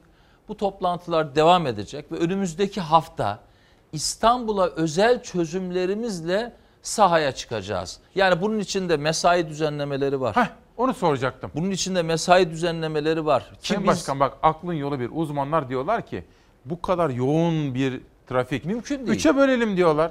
Bakınız. Çalışanların saatleri. Aynen öyle. Başka bir şey daha var. İstanbul'da şu anda hala hazırda bile aslında toplu taşıma yüzde elli biliyor musunuz? Yani öyle sayısının mi? Yani normal dönemdeki sayısının yüzde elli kapasitesinde. Tamam. Niye? İnsanlar çok yoğun bir şekilde özel araç kullanıyorlar şu anda. Çok yoğun bir şekilde. Toplu taşıma konusunda sorunun çözümü mesai düzenlenmesi. Ve belli kısıtlar. Yani nasıl mesela biraz detay şöyle, verir misiniz? Şöyle biz bu konuda raporumuz daha önce valiliğe sunduk. Tamam. Yeni değil bu. Ta bundan üç dört ay önce. Ne öneriyorsunuz? Önce. Yani biz belli sektörlerde farklı zaman dilimlerinde iş zamanlamaları. Örnek veriyorum. Evet. Şimdi burada kimseyi böyle e, ne diyeyim bir şey söyledik mi gündem oluyor ya. Hani evet. Bir sektör sınırlaması yapmak istemiyorum ama örneğin Büyükşehir Belediyesi diyelim. Örneğin saat altıda işe başlayacak, saat üçte ayrılacak gibi. Yani bu belli sektörlere göre dağılımları çalışılacak. Ve bu zaman dilimleri üzerinden hem valilik hem biz zaman dilimleri üzerinden de toplu taşıma modellerini sürece dahil edeceğiz. Dolayısıyla yaymış olacağız zamanı. Yani, Sayın Valiyle bunu da konuştunuz mu? Tabii tabii tabii. Güzel. Temel konumuz buydu güzel, zaten. Güzel. Temel konumuz buydu. Yani mesai düzenlemesiyle toplu taşıma düzenlemesini sağlamak. Şu anda bir heyet oluşturduk. Hem valilik tarafında hem büyükşehir tarafında yoğun bir çalışma var. Sayın Valimizin koordinatörlüğünde sanıyorum önümüzdeki hafta biz bu konuyu İstanbullulara tebliğ edeceğiz. Yani çünkü İstanbul'un kendine has bir çözümü olmak zorunda, zorunluluğu var bunun. İşte bu çok bakımdan, önemli bir düzenleme olacak. Tabii tabii o bakımdan yani biz ayakta yolcu yasak, hadi bir gün sonra metrobüste kabus ediyor insanlar ayakta yolcu taşıyor demek. Ya zaten yasak Ankara'dan koyulup burada uygulanmaz. Hmm. Düzenleme burada çalışılır. Karar verilir, gönderilir. Ankara'da kimse yetkili açıklamasını yapar. Anladım. Bir de eğitim konusu var. Arkadaşlarımdan rica edeceğim. Eğitim haberi vardı. Bir de Türkiye Gazetesi'ne geçelim. Albayrak grubundan İhlas grubuna geçiyorum. Şimdi tabii sizin bir göreviniz de aslında çocuklarımız, eğitim. Kesinlikle, hani kesinlikle. Orada da işbirliği yapmanız gerekiyor. Bu da benim haberim, dikkatimi çeken bir haber. İşte üç aşamalı plan, okullar böyle açılacak. üç haftalık vaka verilerine bakılarak ikinci ve sekizinci sınıfların ders başı yapmasına karar verilecek deniliyor. Sayın Başkan, devletimiz sosyal bir hukuk devleti ve devletimizin sosyal hukuk devleti olmasından kaynaklanan yükümlülükleri var. Eğitim ve sağlık bunlardan biri. Haber hazır mı arkadaşlar? Eğitim haberini izleyelim. İstanbul Büyükşehir Belediye Başkanı İmamoğlu'ndan yorum alacağız. Velilerden ihtiyaç listeleri adı altında okulların gereksinimlerini karşılaması istenemez. Temizlik, dezenfektan malzemelerinin sağlanması Milli Eğitim Bakanlığı'nın temel sorumluluğudur. Ne kadar ödediniz? Biz e, altı bin lira civarında ödedik. İki çocuğu var. Devlet okuluna temizlik malzemeleri alınsın, bakım yapılsın diye üçer bin lira, toplamda altı bin lira ödedi. Devlet ise yüzlerce çocuğun bulunduğu tüm okulun hijyen ihtiyacı için iddiaya göre ortalama iki bin lira bütçe ayırdı. Pandemi döneminde yüz yüze eğitime hazırlanan okullarda her yıl istenen temizlik malzemesi listesi yine ve yeniliklerle ortaya çıktı bazı okullarda. Bazı okullarda okullarsa İ B A N numarası verdi. Temizlik malzemesi olarak bağış yaptık. Nakit mi aldılar? Ee, hesap numaralarını ödüyoruz. Biz ona para olarak verdik. Ee, onlar telafi etti ne gerekiyorsa. İşte kayıt için gerekli olanlar listesi. Fotoğraf, nüfus cüzdanı, tuvalet kağıdı, çamaşır suyu ve kolonya. Mecbur almak zorunda. Hani sonuçta müdür ya da müdür yardımcısı cebinden verecek, maaşından verecek hali yok yani. Cebinden para veremedi ama eline bezi alıp temizlik yaptı fedakar öğretmenler. Bu görüntü Hakkari'den. Türkiye'nin birçok yerinde yaşanıyor bu manzara. Çünkü temizlik elemanı yok veya eksik. Pandemi dönemi, yüz yüze eğitim hazırlıkları başladı okullarda. Hijyen malzemeleri veliden, temizlik öğretmenden, devlettense verilen alışveriş listesi oldu. Velilerin en çok merak ettiği bu sene hijyenin nasıl sağlanacağı. Çünkü geçen yıllarda temizlik malzemeleri velilerden isteniyordu. Bu sene de değişen bir şey olmadı. Yine velilerden istendi. Değişen tek şey listenin içindekiler. Pandemi dönemine özel çamaşır suyu, kolonya, ıslak mendil gibi malzemeler de o listeye eklendi. Devlet olduğu için ee, almaya razıyız. Çünkü gelirleri yok. O yüzden alıyoruz tabii ki, yardım olacak. Veli devlet okullarının bütçesi olmadığını o kadar kabullenmiş ki kendisinin özel okula gönderecek kadar bütçesi yoksa da devlet okulu için tüm imkanlarını kullanıyor. Yoksa çocuğunun ihtiyaçlarının karşılanmayacağından endişe ediyor. Kendi tabiriyle devlet okullarını veliler finanse ediyor. Bütün devlet okullarında hep zaten öyle. Devlet okullarını insanların, vatandaşın kendisi zaten finanse ediyor. Öğrencilerimizin tüm ihtiyaçları devlet tarafından ücretsiz karşılanmalıdır. Acaba İstanbul Büyükşehir Belediyesi ve Belediye Başkanı İmamoğlu eğitim konusunda ne söyleyecek ve ne yapıyorlar? Evet, tabii herkesin yoğun çabası var, bunu görüyoruz. Ee, çocuklar zor durumda, buradan çocukları öpüyorum. Kendi e, kızım ve liseye giden oğlum başta olmak üzere bütün çocukların aslında zorlandığının farkındayım. Hatta ilk defa görüyorum ki çocuklar ve gençler okullarını müthiş özlemişler. Yani bu tabii bir dönem, hatta çok böyle ya biz ne kadar şanssızız diyen gençlere, çocuklara diyorum ki hayatta ve dünyanın belli zamanlarında çok daha şanssız zamanlar olmuştur. Bir şey yani onun bir dakika, için ne gördünüz evde, onu bir anlatır mısınız? Evet. Çocuklar mesela nasıl zorlanıyorlar, e, ne zor, oluyor? Şöyle yani bir kere tabii ders ortamı, e, arkadaşından etkileşme, öğretmenini birebir hissetmeyle ekrandan öğretmeni görmek arasında dünyalar kadar fark var. Hı hı. Yani bu bir kere ya, alışılmış yani insan e, bence evrimi buna henüz hazır değil. Belki e, bundan on on beş yıl sonra iş belki tamamen buna dönecek, bilemiyoruz yani. Sistemin evrilmesi gibi bir şeyden bahsediyoruz ama e, çocukların, gençlerin, öğretmenlerin, herkesin zorlandığının farkındayız.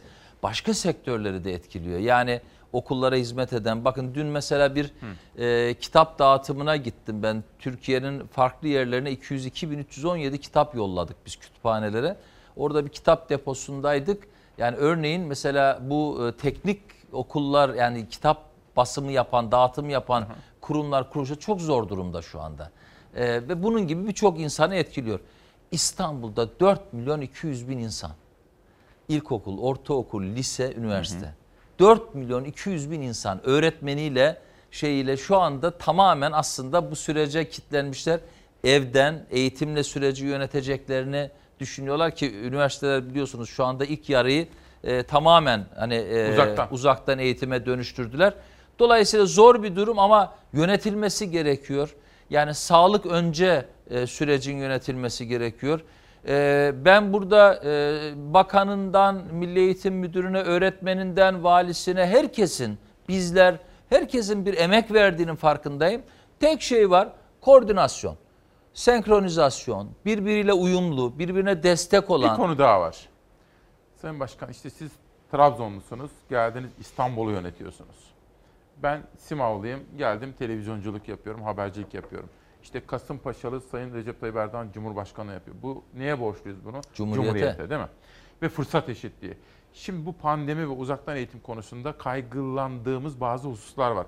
Çocuklarımızın kimisinin bilgisayarı yok. Doğru. Evinde televizyon olmayan var. Doğru. İnternet ne, ne yapacaklar bunlar? Doğru. Bu konuda bir şey söyler misiniz? Ee, şöyle bize bu talepler geliyor. Hı. Aslında belli ölçüde bu talepleri de karşılıyoruz şu anda.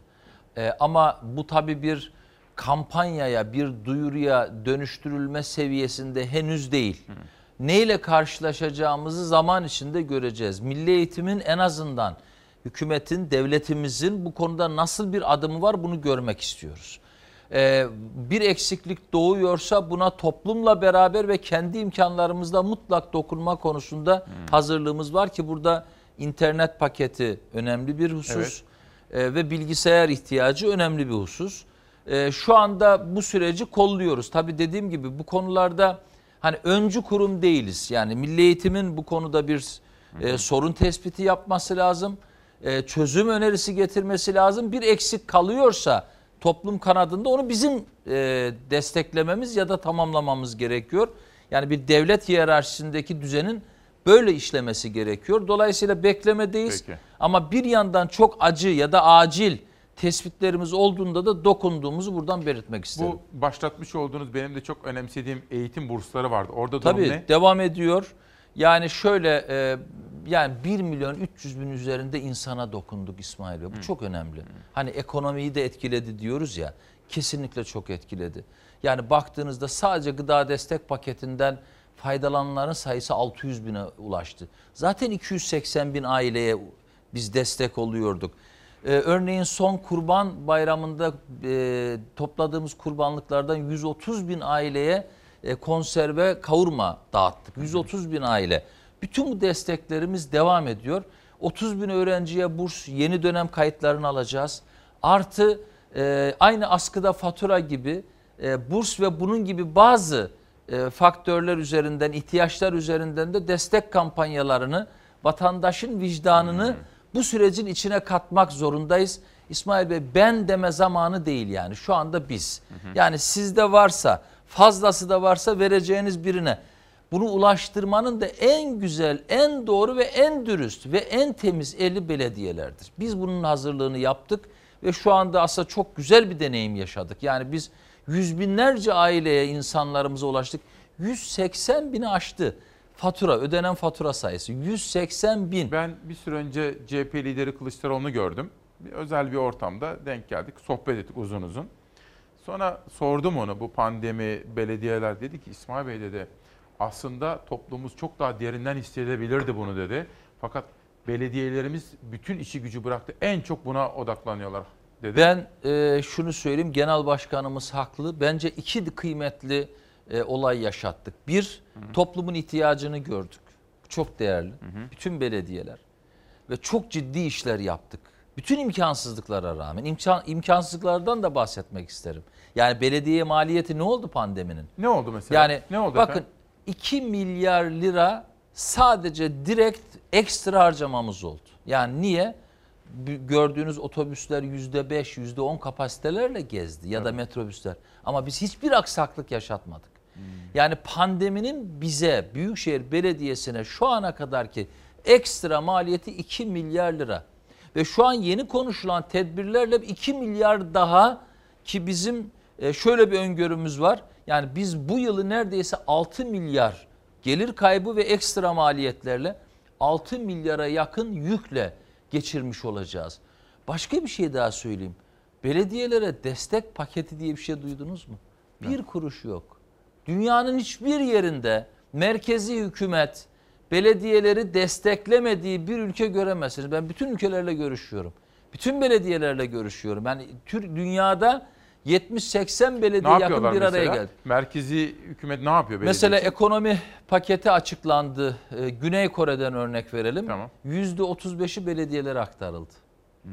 Bütün ülkelerde yüzde yirmi pay var, yüzde otuz pay Size var. Hiç gelmedi mi? bir lira yok. Bakın bir lira yok. Hatta çok enteresan bir şey söyleyeyim. Ee, İller Bankası kesintileri vardır. Ee, tamam, bu belediyenin borcudur, kesilir. Ama mesela bizden önceki dönem bir milyon lira koca bir yılda kesilen para, şu son bir yılda kesilen para üç yüz elli milyon lira.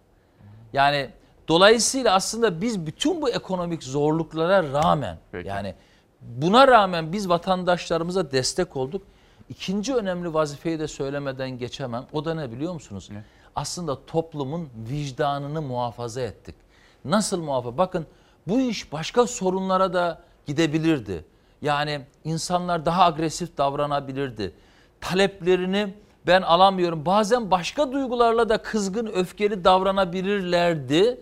Ama belediyeler o gazı aldı, insanlara dokundu. Halka gittiğin için. Tabii tabii, arayanın yanına koştu. Anlıyorum. Telefon, ya bizim ya milyonlarca telefona cevap verdik. Günde neredeyse bazen yedi sekiz bin psikolojik danışma attığımız insana hizmet ettik. Peki bu yardımlar ne oldu mesela? İnsanlarımız tabii yardıma da muhtaç. Peki. Gayet tabii. Mesela gayet gıda tabii. yardımı Gayet olsun. Tabii. Devam ediyoruz. Ediyor mu? Devam ediyoruz. Bakın zaten rutin rutin neredeyse üç yüz bin aileye dokunuyoruz İstanbul'da. üç yüz bin aile, kişi değil mi? Her gün. Tabii. Yani aylık. Yani aylık bir şeyimiz yani var, sistemimiz gıda var. Gıda yardımı alan kaç kişi var? Ee, bakın son yani pandemi döneminde altı yüz bin aileye gıda destek yardımı verdik biz. Hmm. altı yüz bin aile. Bakın faturalarını söylüyorum. yüz seksen bin fatura. yüz seksen bin fatura ne demek? Hı hı. yüz seksen bin aile, aile demek. Hı. Yani bu insanların faturalarını siz ödediniz. Sizin gibi yardımsever insanlar ödedi. Dayanışma sergiledi. Dayanışma, bu dayanışma ruhundan bahsediyorum. Sadece yani yardım etmek değil, bakın aynı zamanda benim ihtiyacım varsa bana bir el dokunuyor hissi, duygusu, toplum hı. vicdanını korudu. Onun için ben size bir şey söyleyeyim. Çıkıp kocaman laflarla, böyle kocaman cümlelerle iktidarın, hükümetin belediyelere teşekkür etmesi lazım. Peki. Biz büyük hizmet ettik. Büyük bir dayanışma örneği gösterdik. Bir H B L'de tartışması var. Bir evet. Şimdi Arzu Çerkezoğlu, doksanlı yılların sonlarında üç buçuk yıl çalıştığım ülkemizin ilk pandemi hastanesi olan Heybeliada Sanatoryumu bir sağlık kurumudur ve öyle kalmalıdır diyor. Sağlık Bakanı'nın bu konuda bir açıklaması var. Türk Tabipler Birliği Başkanı da bu konuda aynı şekilde dedi ki burası sağlık olarak kullanılmalı, sağlık kurumu olarak kullanılmalı ya dedi. İsmail Bey, bazen insan o kadar yani o kadar üzülüyor ki. Hmm. Şimdi ben her zaman şöyle bakarım. İstanbul'a makro bakmak lazım, öyle değil mi? Nerede neye ihtiyaç evet. var? Nerede ne yapılmalı? İstanbul'un da kurumları var değil mi? Yani İstanbul Büyükşehir Belediyesi var. Hı hı. İstanbul Valiliği var. Yani evet de Sa- Sağlık Bakanlığımız var. Çok, çok da güzel çalışmalar yaptı bu pandemi sürecinde. Bunların hepsini saygıyla karşılıyorum. Ya buranın geçmişten gelen bir kere tarihi bir simgesel bir konumu var. Ve İnanır mısınız, son adalar gezimizde adalara büyük hizmet yaptık. Yani şu su yaz döneminde bile adaların nasıl değiştiğini hı hı. siz tatildeyken anlatamam yani. Çok muazzam bir değişim oldu. Bunu konuştuk, biliyor musunuz? Biz buraya ne yapabiliriz diye. Çünkü metruk bir halde duruyor, kullanılmıyor. Ben açık söyleyeyim. İstanbul Büyükşehir Belediyesi ve İstanbul halkı adına sağlık temelli bir iki Diyanet'te açıklama yaptı. Eğer sağlık amaçlı kullanılacaksa evet. iade etmeye hazırız dedi. Hemen verilsin. Biz alıp yapmaya, eğer bakanlık bir şey düşünmüyorsa, bir proje hazırlığı yapmıyorsa, biz sağlık temelli, sağlığa hizmet eden, farklı konumları da düşünerek, konuşarak yatırım yapmaya ve buraya ayağa kaldırmaya biz İstanbul Büyükşehir Belediyesi olarak hazırız. Müthiş. Tamam. Hazırız. Peki. Şimdi Sağlık Bakanlığı bir, bu konuda bir açıklaması vardı. Hazır mıyız arkadaşlar? Bakanı izleyelim. Heybeliada'daki hastaneyle ilgili durum kısaca şöyle.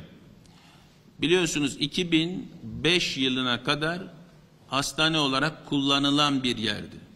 iki bin beş yılından sonra hastane olarak kullanımı, yani tüberküloz amaçlı artık tüberküloz hastalarının oraya gönderilmesiyle ilgili bir ihtiyaç ortadan kalkmıştı ve o dönemde hastane olarak kullanımının devam etmemesine karar verildiğini biliyoruz. iki bin beş yılından bu yana, yani on beş yıllık zaman diliminde bu binalar kullanılmıyor. Dolayısıyla kullanılabilir durumda da değil. Bu dönemde pandemi hastanesi için gündeme geldi. Biliyorsunuz İstanbul'da iki tane pandemi bin sekiz yataktan oluşan, toplam iki bin on altı yatak olan İki tane pandemi hastanesini açmış olduk bu süreçte. Dolayısıyla İstanbul'da şu an ilave pandemi hastanesine ihtiyacımızın olmadığını söyleyebilirim bu hastanelerden sonra. Bu arsanın, yerin mülkiyeti bize ait değil, Sağlık Bakanlığı'na ait değil, Milli Emlak'a ait. İki yıldan fazla zaman önce Milli Emlak tarafından Diyanet İşleri Başkanlığımıza tahsis edildiğini biliyoruz. Tahsisler bir amaçla yapılır, biliyorsunuz. Bizim şu dönemde pandemi hastanesine ihtiyacımız yok. Ama bu iki yıllık zaman diliminde Diyanet İşleri Başkanlığımızın orada herhangi bir yatırım yapmadığını, bir inşaat faaliyetinin olmadığını biliyoruz. Eğer bu süreçte tahsis edilen amaç doğrultusunda Diyanet İşleri Başkanlığı değerlendirmeme noktasına bir irade beyanında bulunursa, Biz de bu süreçte pandemi hastanesine ihtiyacımızın olmadığını söylüyoruz. Ama buna rağmen böyle bir irade ortaya konursa sağlık amaçlı değerlendirmeyi gündemimize alabileceğimizi söylemek istiyorum. Evet, bakan böyle konuşuyor. Ben hani çok affedersiniz ama Sağlık Bakanımıza şunu tavsiye edeyim. Çok uzun söze gerek yok. Burası Cumhuriyet'in ilk pandemi hastanesi. Şimdi böyle bir yerin, mekan için bu kadar uzun cümleler kurmaya gerek yok. Ben Diyanet'in de böyle bir yere ihtiyacı olduğunu düşünmüyorum. Hele hele adalarda hiç düşünmüyorum. Böylesi tarihi misyonu olan bir sağlık kurumunun, sağlık tesisinin tekrar topluma sağlık adına, hizmet vermesi adına diyorum ki bakanlığımız bu konuda görüyorum ki kararsız, bir kararlılık göremedim. Yani Diyanet İşleri Başkanı öyle derse zaten dedi iade ederiz dedi. Dedi. Net olur diyorsunuz. Dedi. Siz de net deyin. Deyin ki biz de alıyoruz bunu yapıyoruz kardeşim. Olursa veya derseler olursa diye muğlak konuşmanın bir anlamı yok. Bakanımıza önerim bu konuda netleşsinler. Netleşmiyorlarsa biz talep ediyoruz sağlık adına. Hangi kurumun yapacağının bir önemi yok. Sağlık, biz de devlet kurumuyuz, kamu kurumuyuz. Sağlık adına ve sağlığa hizmet etmesi adına oraya yatırım yapmaya hazırız. Nokta. Güzel. Sayın Başkan, bir bütün bu sorunları çözmek için sizin işbirliği yapmanız gerekiyor ya. Şimdi ben bir zamanlar Akşam Gazetesi'ndeyken İlker Başbuğ'a böyle saldırıyorlardı sürekli. Ben de eskiden beri de tanıdığım için İlker Başbuğ'la ilgili haberler yap, yapıyorduk orada. Arada bize de saldırdılar falan ama hep şunu savundum orada. Görüşülmeli. O zaman Kara Kuvvetleri Komutanı'ydı. Sonra Genelkurmay Başkanı olacaktı. Yakın görüşülsün çünkü bir algı yaratıyorlardı. Bir gün Yalçın Akdoğan beni aradı. Dedi ki o zaman medyadan sorumluydu. İsmail Bey dediğin oluyor dedi. Artık dedi haftalık olağan görüşmeler başlıyor dedi. Bunu da yazdım ben. Demek istediğim şu. Şimdi siz kocaman bir kentin Büyükşehir Belediye Başkanısınız ve halk seçti sizi. Ben oy vereyim vermeyeyim ama halkım seçti değil mi sizi? Gayet tabii. Sayın Recep Tayyip Erdoğan da ülkenin Cumhurbaşkanı, onu da halkımız seçti. Yine oy vereyim vermeyeyim. Sizlerin görüşmeniz gerekiyor efendim. Bunu bir anlatır mısınız bize? En son durum nedir? Randevu istiyor musunuz, istemiyor musunuz? Çünkü çok konuşuldu, tartışıldı. Bu sorunları başka türlü çözemeyiz biz. Evet. Tabii e, yani bugün ilginç bir gün aslında on bir Eylül. Niye ilginç gün? Tam geçen sene on bir Eylül'de biz e, otuz belediye başkanı olarak e, saraya davet edilmiştik. Bir yıl mı olmuş? Tam bir yıl. Hı. Tam bugün. Yıl dönemi. Yıl dönemi gibi bir şey. Hı. Ne kaldı Allah aşkına? O günden ne kaldı? Hani biz talep etmiştik. Tamam, olabilir. Bütün Büyükşehir Belediye Başkanları davet edildi. Çok da uzun bir görüşme oldu. Akıllarda kalan iki şey var. Bir tanesi WhatsApp grubu. Bayramlaşıyorlar herhalde orada. Başka bir şeye yaramıyor. Ben azından yaradığı bir alanı görmedim. Siz kullanmıyor musunuz? Ben kullanmıyorum. Bir tanesi WhatsApp grubu. Bir diğeri de ne? Kırılan sandalye. İmamoğlu'nun oturduğu sandalyenin kırılması. Başka bir gündem kaldı mı Allah aşkına? Ya biz diyalog, biliyorsunuz yani ben defalarca defalarca randevu talep, ben sonra randevumu geri çektim. Yani anlamsızlaştı çünkü. Geri nasıl çekiliyor randevu? Yani dedim ki ben artık randevu talebi etmiyorum dedim. Yani en son e, şeyim yani Sayın e, Yavaş e, Mansur e, evet, Başkanımızı e, randevu çok hoşuma gitti. Tabii. Olması gereken bu. Yani biz her zaman hazırız, hala hazırız. Yani o, o dönem ya bir konuda, İstanbul'la ilgili bir konuda Sayın Cumhurbaşkanımızın konuşacağı var ise teknik konuda ya birinci sıra görüşmesi gereken kişiyiz. Diyalogsuzluğu biz talep etmiyoruz. Diyalogsuzluğu biz körüklemiyoruz. Tam aksine diyalog talep ediyoruz. Yani bir masa kurulması. Aksi takdirde işte laflar bazen çıkıp bir konuşmasında diyebiliyor ki İstanbul'da çöp dağları var şu anda. Ya nerede çöp dağı var Allah aşkına? Kaldı ki İstanbul'un çöplerini ilçeler topluyor İsmail Bey. İstanbul'daki ilçelerin de yirmi beşi AK Partili. Daha doğrusu yirmi dördü AK Partili, biri M H P'li.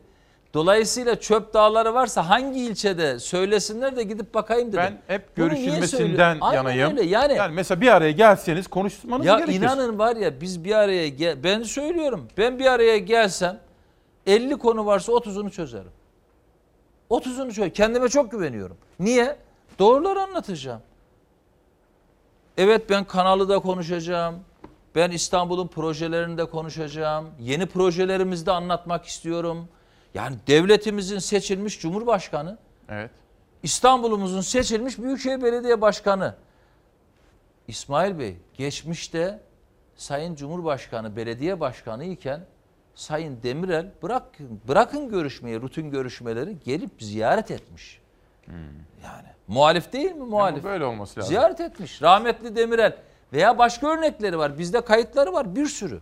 Örnekleri var bir sürü tek tek yani. Hilal, bir de çiftçiler sotu vardı, hazır mı? Bir izleyelim. Biraz ekonomiyi de konuşmak istiyorum. Eko- ekonomiyle birlikte tarımı. Bak bugün Cumhuriyet'te Sayın Başkan tarımda hasat zamanı diyor. Birçok tarım tarım çok önemli. Çok önemli. Bizim de hasatlarımız var İstanbul'da. Bak Mehmet Şakir Örs bunu yazmış bugün. Fındık, pamuk, üzüm, tütün derken hepsini. Haberi bir izleyelim, sonra konuşacağız.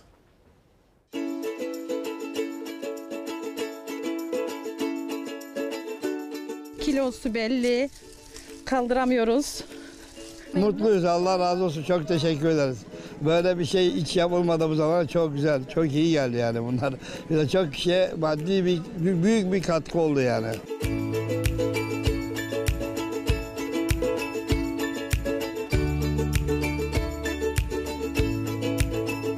Domatesler nasıl Salih abla? Domateslerimiz çok güzel. Çok memnun kaldık. Bu üçüncü toplayışımız ama üstündeki domateslerimizi yine görüyorsunuz. Çok güzel geldi fideler. Çok güzel mal yetiştirdik. Çok güzel de para yaptık.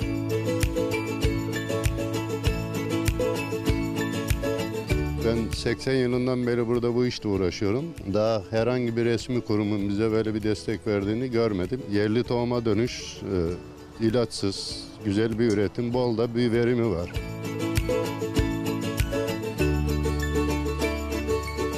Bereket versin yani, çok memnunuz. Harika bir şey yani, gözlerimiz yaşarıyor yani bu tür şeylerde. Gerçekten çok memnunuz yani. Parayla almak alsak alamazdı yani fileyi.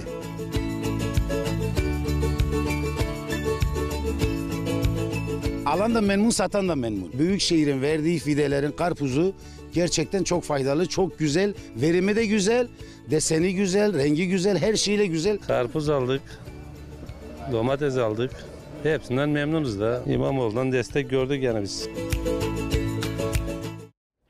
Bir reklamlara gideceğiz. Reklamlardan dönüşte tarımla başlayacağız. Esnaf, ekonomi, işsizlik, biraz bunları konuşacağız. Yeni projeler, metro. Metroyu kesinlikle, çok önemsiyorum. Kesinlikle. Bu arada ben Ankara'dan bana iki kitap verildi, yazın verildi. Bunu size iletmem için. Harika. Ben de yayını bekledim. Bu imzalı. Hem İngilizcesi var hem de... Aa, çok hoş. Bakın Trabzon'daki son İngiliz konsolosunun raporları. Bir yabancının gözünden dönüşüm içindeki bir bölge yayına hazırlayan Christopher Harris. Oo, hem hoş. Türkçesi hem İngilizcesi. Aa, size çok... iletmem için ikisi de imzalı. Harika. Benim iddialı bir Trabzon kütüphanem var. Bir gün gezdirmek isterim. Vallahi müthiş. Kendisi, kendisini müthiş. De çağıralım. Kendisi Vallahi de açıkçası ben de o zaman hani kitapla kitap. Evet.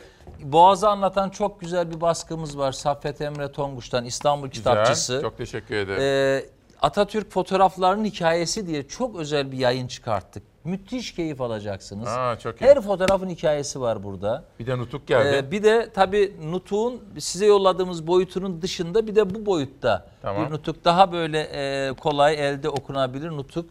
iki bin üç yüz on yedi kütüphaneye bu nutuğu dün yolladık. iki yüz bin kitapla beraber. Müthiş. Dün bütün Türkiye'de bize başvuruda bulunan iki bin üç yüz on yedi hı hı. E, kütüphaneye tam iki yüz iki bin üç yüz on yedi kitap yolladık. Sizin bana Beylikdüzü Belediye Başkanı'yken verdiğiniz o Sivas atamızın Sivas'taki yüz sekiz günü çok faydalanıyorum. Evet, yani evet. Gün gün.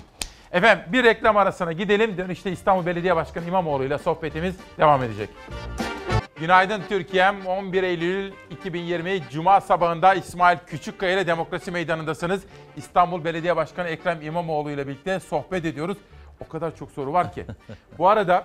Kiminizin selamlarını reklam arasında, kiminizin sorularını gazeteci arkadaşlarım dahil olmak üzere sizlere aktardım ama tek tek iletemem hepsini. Fakat konuşmak istediğim çok konu var. Çok. Bir, başkanım, esnaf, ekonomi, doğru, üretici. Doğru. En son üreticide kalmıştık. Onu biraz yorumlamanızı ee, isteyeceğim.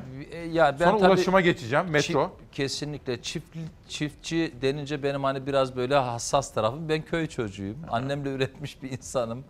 Dolayısıyla çiftçiye verdiğimiz üç buçuk milyon fidenin muazzam bir ekonomiye dönüştüğünü görmek, hani filizleriyle insanların ekonomisine katkı sunması bizi çok mutlu etti. Ee, ya esnaf konusu önemli. Hatta esnaf konusu değil, sizin vasıtanızla iki konuyu duyurmak istiyorum. Lütfen. Ee, müsaade ederseniz. Eylül U K O M'si bizim için önemli. U K O M dediğimiz Ulaşım Koordinasyon Merkezi ve burada bazı kararlar alınıyor. Ee, tabii U K O M'de iki konu önemli. Bir tanesi e, turizm araçlarına güzergah belgesi verilmesi konusu var. Bunu benden e, bekliyorlar ve istiyorlar haklı olarak, ama bir altyapı çalışması yapıldı. Biliyorsunuz bir haksız bir şekilde e, bu turizm belgeleriyle ilgili tartışma büyüdü. Bu Uber'le ilgili süreçler büyütüldüğünde vesaire. O dönemde dokuz artı bir e, koltuklu araçlar bunlar, bu turizm araçları. Evet. Bunların belgelerinin verilmesiyle ilgili rezervasyon sistemli, yani bir taksi gibi hizmet etmeyecekler. Kendi işlerini yapabilmeleri adına belgelerini almaları e, açısından e, turizm amaçlı araçlara güzergah belgelerinin e, haklarını vereceğiz bu ayki U K O M'de yirmi dördünde. Bir şey çok önemli. Çünkü binlerce esnafımız ha. ilgilendiriyor, binlerce. Bir de taksi meselesi gündeme getirmiştiniz. Aynen, ona da değineceğim. Bir, bir müjdeyi daha vereyim müsaadenizle. Bu da servisçileri ilgilendiriyor. Çünkü on binlerce servisçi vatandaşımız var. Hı hı. O konuda da özellikle mağdur olan servisçilerimiz vardı ve tahtitlerini alamamışlardı. Yani belgelerini alamamışlardı. Ee, bu tahtit konusuyla ilgili yirmi beş Mayıs iki bin on beş ile otuz bir Mart iki bin on dokuz tarihleri arasında servisçilik yaptığını belgeleyen tamam. servisçi esnaf kardeşlerimize de yine plaka ücreti karşılığında bir adet servis plakasını vereceğiz bu ayki U K O M'de. Ha, İki müjdeyi de sizin vasıtanızda verelim. Şu hem taksi, tahtit hem şey. Taksi ve metroyu tutalım bir dakika, bir saniye. Peki. Taksi peki. ve metro konusunda evet. özel çalışmalar var. var Çok var. merak ediyorum. İlk defa burada duyurmuştunuz geçen sene. Savaş Yıldız, hazır mıyız şimdi bir... Esnaf haberi vermek istiyordum. Yönetmenime sorayım. Hazır mıyız? İzleyelim. Esnaf borçları Cumhurbaşkanı kararnamesi altı ay ertelenmişti. Şimdi ödeme tarihi geldi. Bir önce konuşmamda değindim. Esnaf altı aydan beri iş yapamıyor. Evde kal diyorlar. Evde kalalım. Elektriğimiz, suyumuz, çocuklarımızın masrafı ve mutfağımızın masrafını kimler karşılayacak? Küçük esnaf pandeminin Türkiye'ye etkisi altına aldığı süreçte kredi kullandı. Vergi ve prim borçları ise altı ay süreyle ertelenmişti. Mart'tan bu yana sayılı gün çabuk geçti. Ertelenen borçların ödeme günü geldi. Ama esnafın mağduriyeti bitmedi, daha da arttı. Herkesin evlerinde çolukları, çocukları, geçimi, kredisi, ev, ev kirası, elektriği, suyu, telefonu gibi birçok mağduriyeti var. Esnafımızın acilen birikmiş kira, doğalgaz, elektrik ve su faturalarını karşılayın. Esnafımızın Bağkur ve S S K ödemeleri karşılasın. C H P Genel Başkan Yardımcısı Veli Ağbaba bir grup esnaf ve sokak çalışanı ile birlikte kameraların karşısına geçti. Esnafa, ekmeğini sokaktan kazananlara bir dokunan bin ah işitti. Bütün esnaf arkadaşlarımız adına konuşuyorum. Bütün şu borçları faizsiz silsinler ya da silsinler, yeniden ödemeye başlayalım. Pandeminin yeniden tırmanışa geçtiği şu günlerde esnafı zorlu bir ödeme takvimi bekliyor. altı ay geri ödemesiz ihtiyaç kredisi taksitleri Eylül'de başlıyor. K D V ödemeleri Ekim, Kasım ve Aralık ayı boyunca devam edecek. S G K prim borçlarını da yine Kasım, Aralık aylarında ödemek zorunda. Esnafın borçları faiz uygulanmadan mutlaka en az bir yıl süreyle ertelenmelidir. Esnafımıza faizle kredi değil, karşılıksız nakit destek sağlansın. İş yeri kira ödemelerindeki stopaj vergileri ve esnaftan alınan ilan ve reklam vergisi kaldırılsın. Sadece Haziran ayında yedi bin iki yüz yirmi iki esnaf kepen kapattı. Satılık iş yeri ilan sayısında da geçen yıla göre yüzde yetmiş yedilik bir artış oldu Ağbaba'nın verdiği rakamlara göre. Ve esnaf giderek kötüleşen bu tabloda devletten yardım eli bekliyor. Özellikle bu pandemi sonrasında esnafın durumu da hali zor. Bu arada Mustafa Ilıcalı başta olmak üzere bu ulaşımla ilgili uzmanlardan yorumlar, öneriler geliyor. Ben yayından sonra da konuşacağım ama tabii, biraz sonra tabii. değineceğiz. Konuşuyoruz esnaf... Sayın Ilıcalı ve diğer uzmanlarla her zaman masamız var. Ee, ulaşım önemli bir konumuz. Hatta birkaç hususu paylaşmak istiyorum. Devam edeceğim. Tamam. Şu esnaftan sonra Peki. lütfen. Esnaf meselesi bir yorumlar mısın Sayın Başkan? Ee, İstanbul'dayım. Şimdi, esnafım pandemiden e, olumsuz etkileniyorum. Az önce farkındaysanız servisçilerden bahsettik. Tamam. Şu an en mağdur E, kitlelerden birisi. Niye? Hmm. Okullar kapalı. Mesela servisçiler mağdur. Bir destek istiyorlar. Yani isterse bize de istiyor. Tabii, bizden de. Tabii. Biz hatta bu e, toplu taşımadaki bir kısım sorunları aşmayla ilgili, onlarla ilgili de bir sayfa nasıl aralayabiliriz diye de çalışıyoruz. Peki. Ee, esnaf çok zor durumda. Yani bütünüyle baktığınızda berberi, kuaförü, efendim bakkalı, marketi, birçok sektör aslında sıkıntıda. Hatta günübirlik hizmet eden, yani daha ötesine gidelim. İstanbul turizm kenti. Yani İstanbul ama turizm turist kenti ama turist yok. Oteller kapalı. Bakın e, belli fuar merkezlerinin çevresindeki oteller hiç açmadı İsmail Bey. Evet. Ve en az bir yılda açmamayı düşünüyorlar. E, bu insanların çalıştırdıkları insanlar veya hizmet eden gruplar tümüyle zor durumda. Yani Türkiye'nin ekonomisi şu anda Türkiye'nin birinci sıra gündemi. Yani bize hani bazen biz kral çıplak şeyini severiz. Yani böyle bir evet. e, yani bazen cambaza bak yaparız falan. Olayı şaşırtmaca gündemlerle e, başka yerlere taşırız. Esnaf zor durumda, ekonomi sıkıntılı. Bakın size bir şey söyleyeyim. Lütfen. Türkiye'deki döviz kurlarının herkese etkisi var. Hani maaş meselesine girmeyeceğim. Dolarla hani, mı, euroyla hani, mı alıyorsunuz? Kısmına mı alıyorsun? Girmeyeceğim ama hani Türkiye'de herkes, bakın Büyükşehir Belediyesi'ne, Büyükşehir Belediyesi'ne evet. dış kredilerden dolayı şu mevcut kur artışının bedelini biliyor musunuz? Şu bir aylık dört nokta sekiz milyar lira. Eyvah. beş katrilyon. Yani bize maliyeti, çünkü dış borçlanma yapmışız. Sadece biz değil, geçmişten gelen borçlar için söylüyorum. Yani tüm borçlarımızın, evet. döviz kaynaklı borçlarımızın sadece Büyükşehir'e maliyeti. Ne demek biliyor musun beş milyar lira? altmış kilometre metro demek. Yani biz bu kur artışını ya yaşamasaydık o parayla bu kadar. Bunu niye anlatıyorum? Esnaf sıkıntısını çözmek zorunda hükümetimiz. Ekonomiyle ilgili problemleri çözmek zorunda. İnsanlarımızın borçları var. Bakın kredi kullandırmak geçici çözüm. Kredi kullandı. Varlığını devam ettirmeli esnafın. Lokantalar kapalı, restoranlar evet. kapalı. E bu insanlar yarın tekrar moralli bir şekilde aça, açabilmeli. Evet. Yani bu bir yılı biz hızlı bir şekilde aşmalıyız. Yani şu laflar kimsenin, herkesin karnı tok. Efendim turizm patlayacak, ekonomi patlayacak, şöyle olacak, böyle olacak demeyelim. Gerçeklerle yüzleşelim, esnafımızın sorunu ortaya yatıralım, peki. çözüm bulalım. Hatta biz diyoruz ki bize düşen bir sorumluluk var ise de biz de hep beraber elimizi, gövdemizi, vücudumuzu taşın altına koyalım. Peki. Sosyal medya mesajları gelsin. Ekrem İmamoğlu'na soralım. Ver Savaş. Gençler iş arıyor dedik. İBB Başkanı İmamoğlu Boğaziçi İmar Müdürlüğü ile Kentsel Dönüşüm Müdürlüğü'ne yeni atama yaptı. İmamoğlu Boğaziçi İmar Müdürlüğü'nün başına Beylikdüzü Belediyesi İmar Müdürü olan Elçin Karaoğlu'nu getirdi. Kadrolaşma tamam mı? Yani ee, A takımı bitti değişimler mi? Değişimler oluyor. Hı. Bazen e, yeni arkadaşlarımız geliyor. Hı. Geçmiş dönem hizmet eden arkadaşlarımıza teşekkür ediyoruz. İstanbul Büyükşehir Belediyesi ilk defa bir genel sekreter devir teslim töreni yaptı. Yani giden gelene başarı diliyor, gelen gidene minnet duygular iletiyor. Biz o anlamda müthiş bir insan kaynakları düzeni oluşturuyoruz. Kadromuz iyi, yeniliyoruz, gençleştiriyoruz. Aa, dur, aklıma geldi. Can Akın Çağlar, ben aradım da kendisini. Ben öteden beri tanırım, Ankara gazetecisi olduğum için. Ee, siz onu nereden buldunuz? Tamamen e, Türkiye'nin değerli bir insan kaynağı olarak buluştu. Ha, kendi tanıdığınız biri mi yani? Ta, tamamen özgün bir tanışma. Çok enteresan. Ama bir süreç. Ben yani, aradım onu da hem tebrik ettim hem de sordum. Bir süreç. Şimdi herkes şöyle bakıyor. O dedi, bu dedi. Tamam, bazen referans olabilir. Ama öyle değil. Ama bu. Can Bey hiçbir referansı yok. Referansı kendi iş geçmişi. Hmm. Benimle buluşmasının sebebi bu. Elbette bir tanışma dönemimiz var. Elbette bir olgunlaşma, ilişki olgunlaşması ve karar birliği dönemimiz var. Hmm. Birbirimize inancımızı hissettirme dönemimiz var ki bu birkaç ay sürdü. Bakın o günlerde onu eleştiriyorlardı. Ben hep şunu biliyorum. Ezbere eleştiriyorlar. Tanıyın, öyle. Ben tanıyorum. Başarılı İsmail bir finansçı. İsmail Bey, bu ülkede cadı avı bitecek. Heh. Cadı avına gerek yok. Ya böyle onu bu ülkede, karala, bunu karala. Aynen, düzgün insanlar düzgün yerlere gelsin peki. kardeşim. Şimdi, ve kimsenin e, biçimine, şekline, inancına bakmıyoruz. Bakın biz Türkiye'nin bir haritasını İstanbul'da yönetiyoruz. Dolayısıyla herkese kucağımız, yani kucağı peki. açık bir yönetim tarzı. Sayın Başkan, ulaşım kadar su da önemli.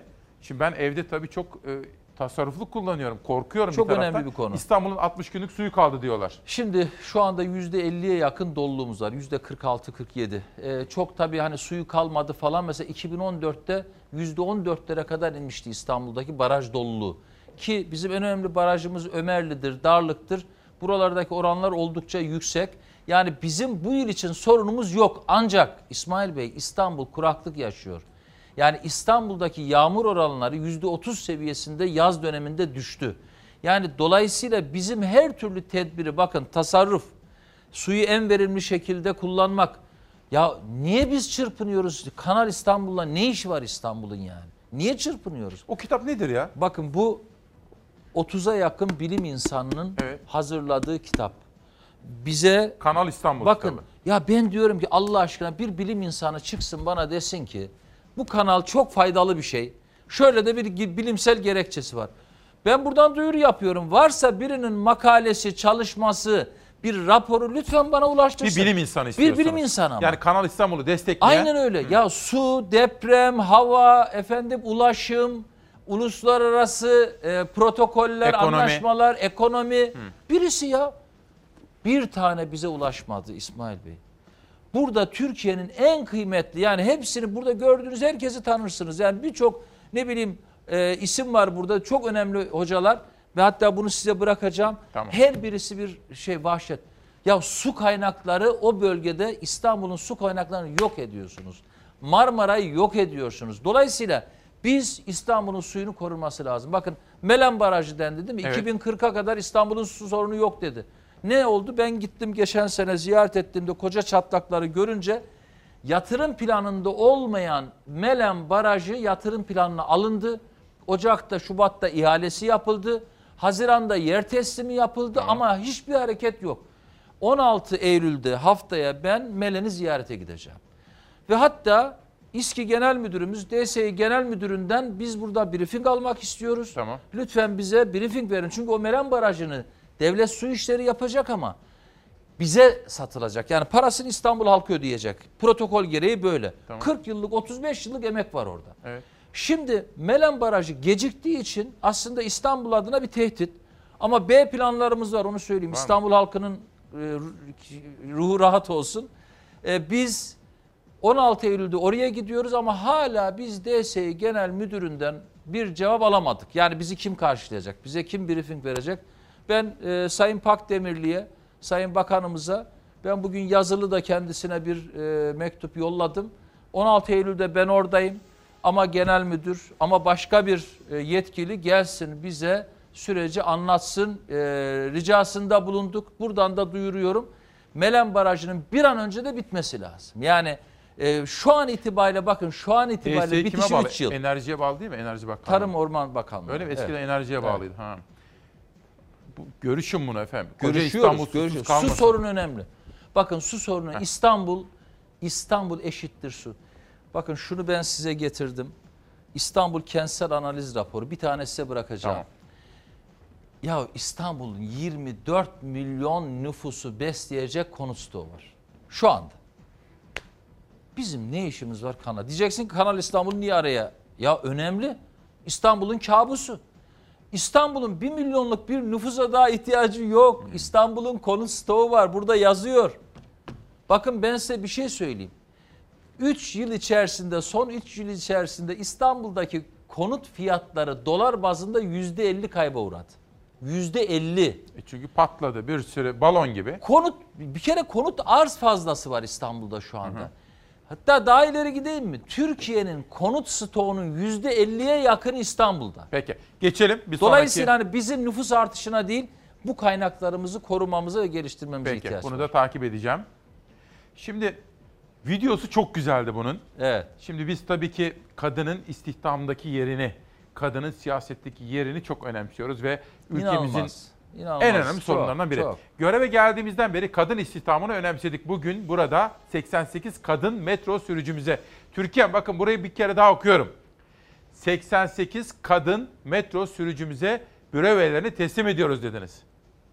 İçinde atanamayan öğretmen var.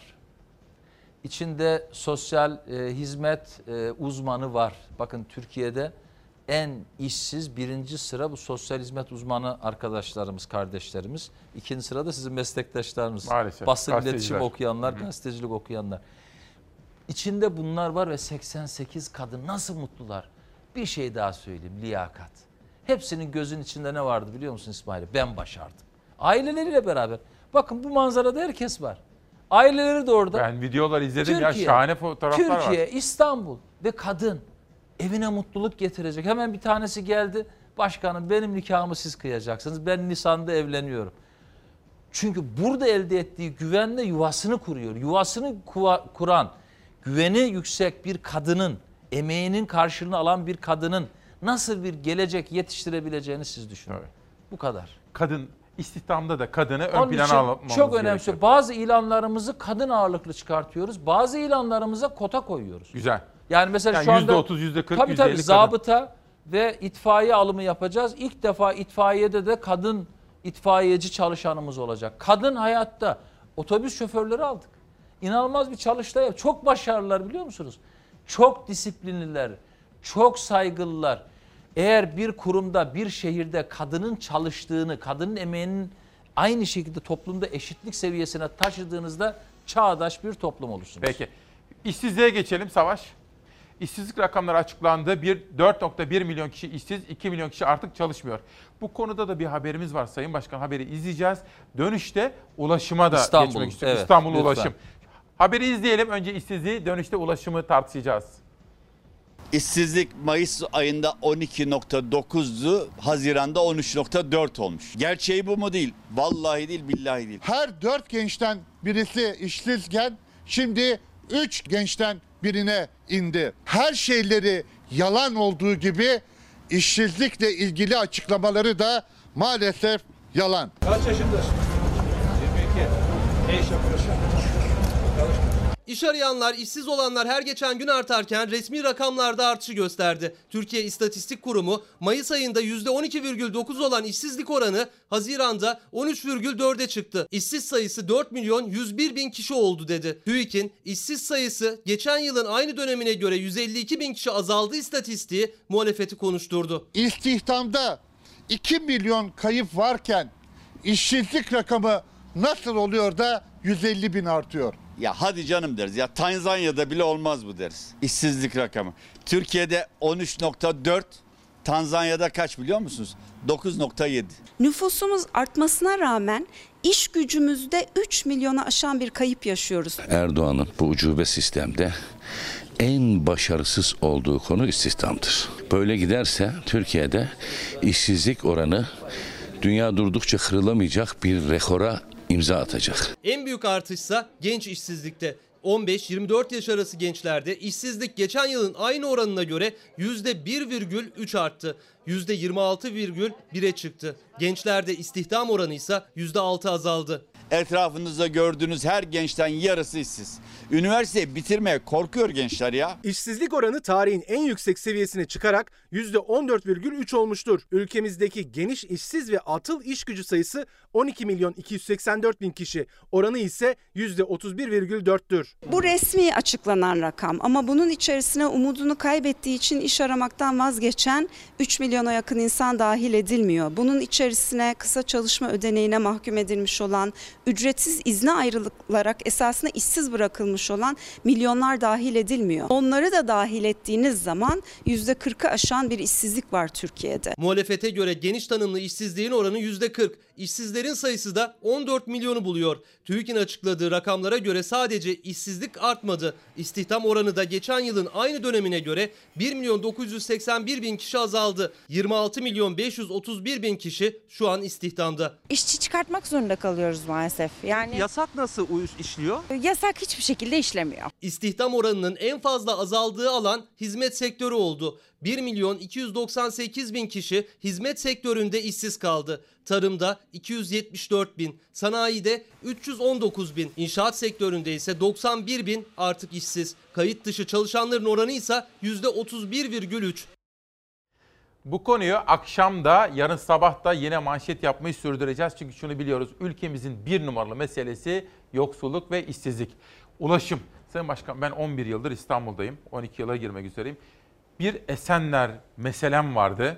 Çok gidip geldim memleketim Kütahya otobüslerle. İki, ulaşım İstanbul'da. Bakın şimdi bu fotoğrafları size sormak istiyorum. Gülşah İnce'de gördüm. Dün biraz konuştum da kendisiyle. Gülşah dedim, nasıl durumlar? Kitap okumanın belli bir zümreye ait olduğu algısını kırmak lazımdı. Cehalete güvenenler, bunu bilinçli kullananlar türedi çünkü. Tuvaletine girmeye korktuğumuz İstanbul otogarında şimdi bu manzara. Biz okudukça anlayacağız birbirimizi, kitap dertleşmektir.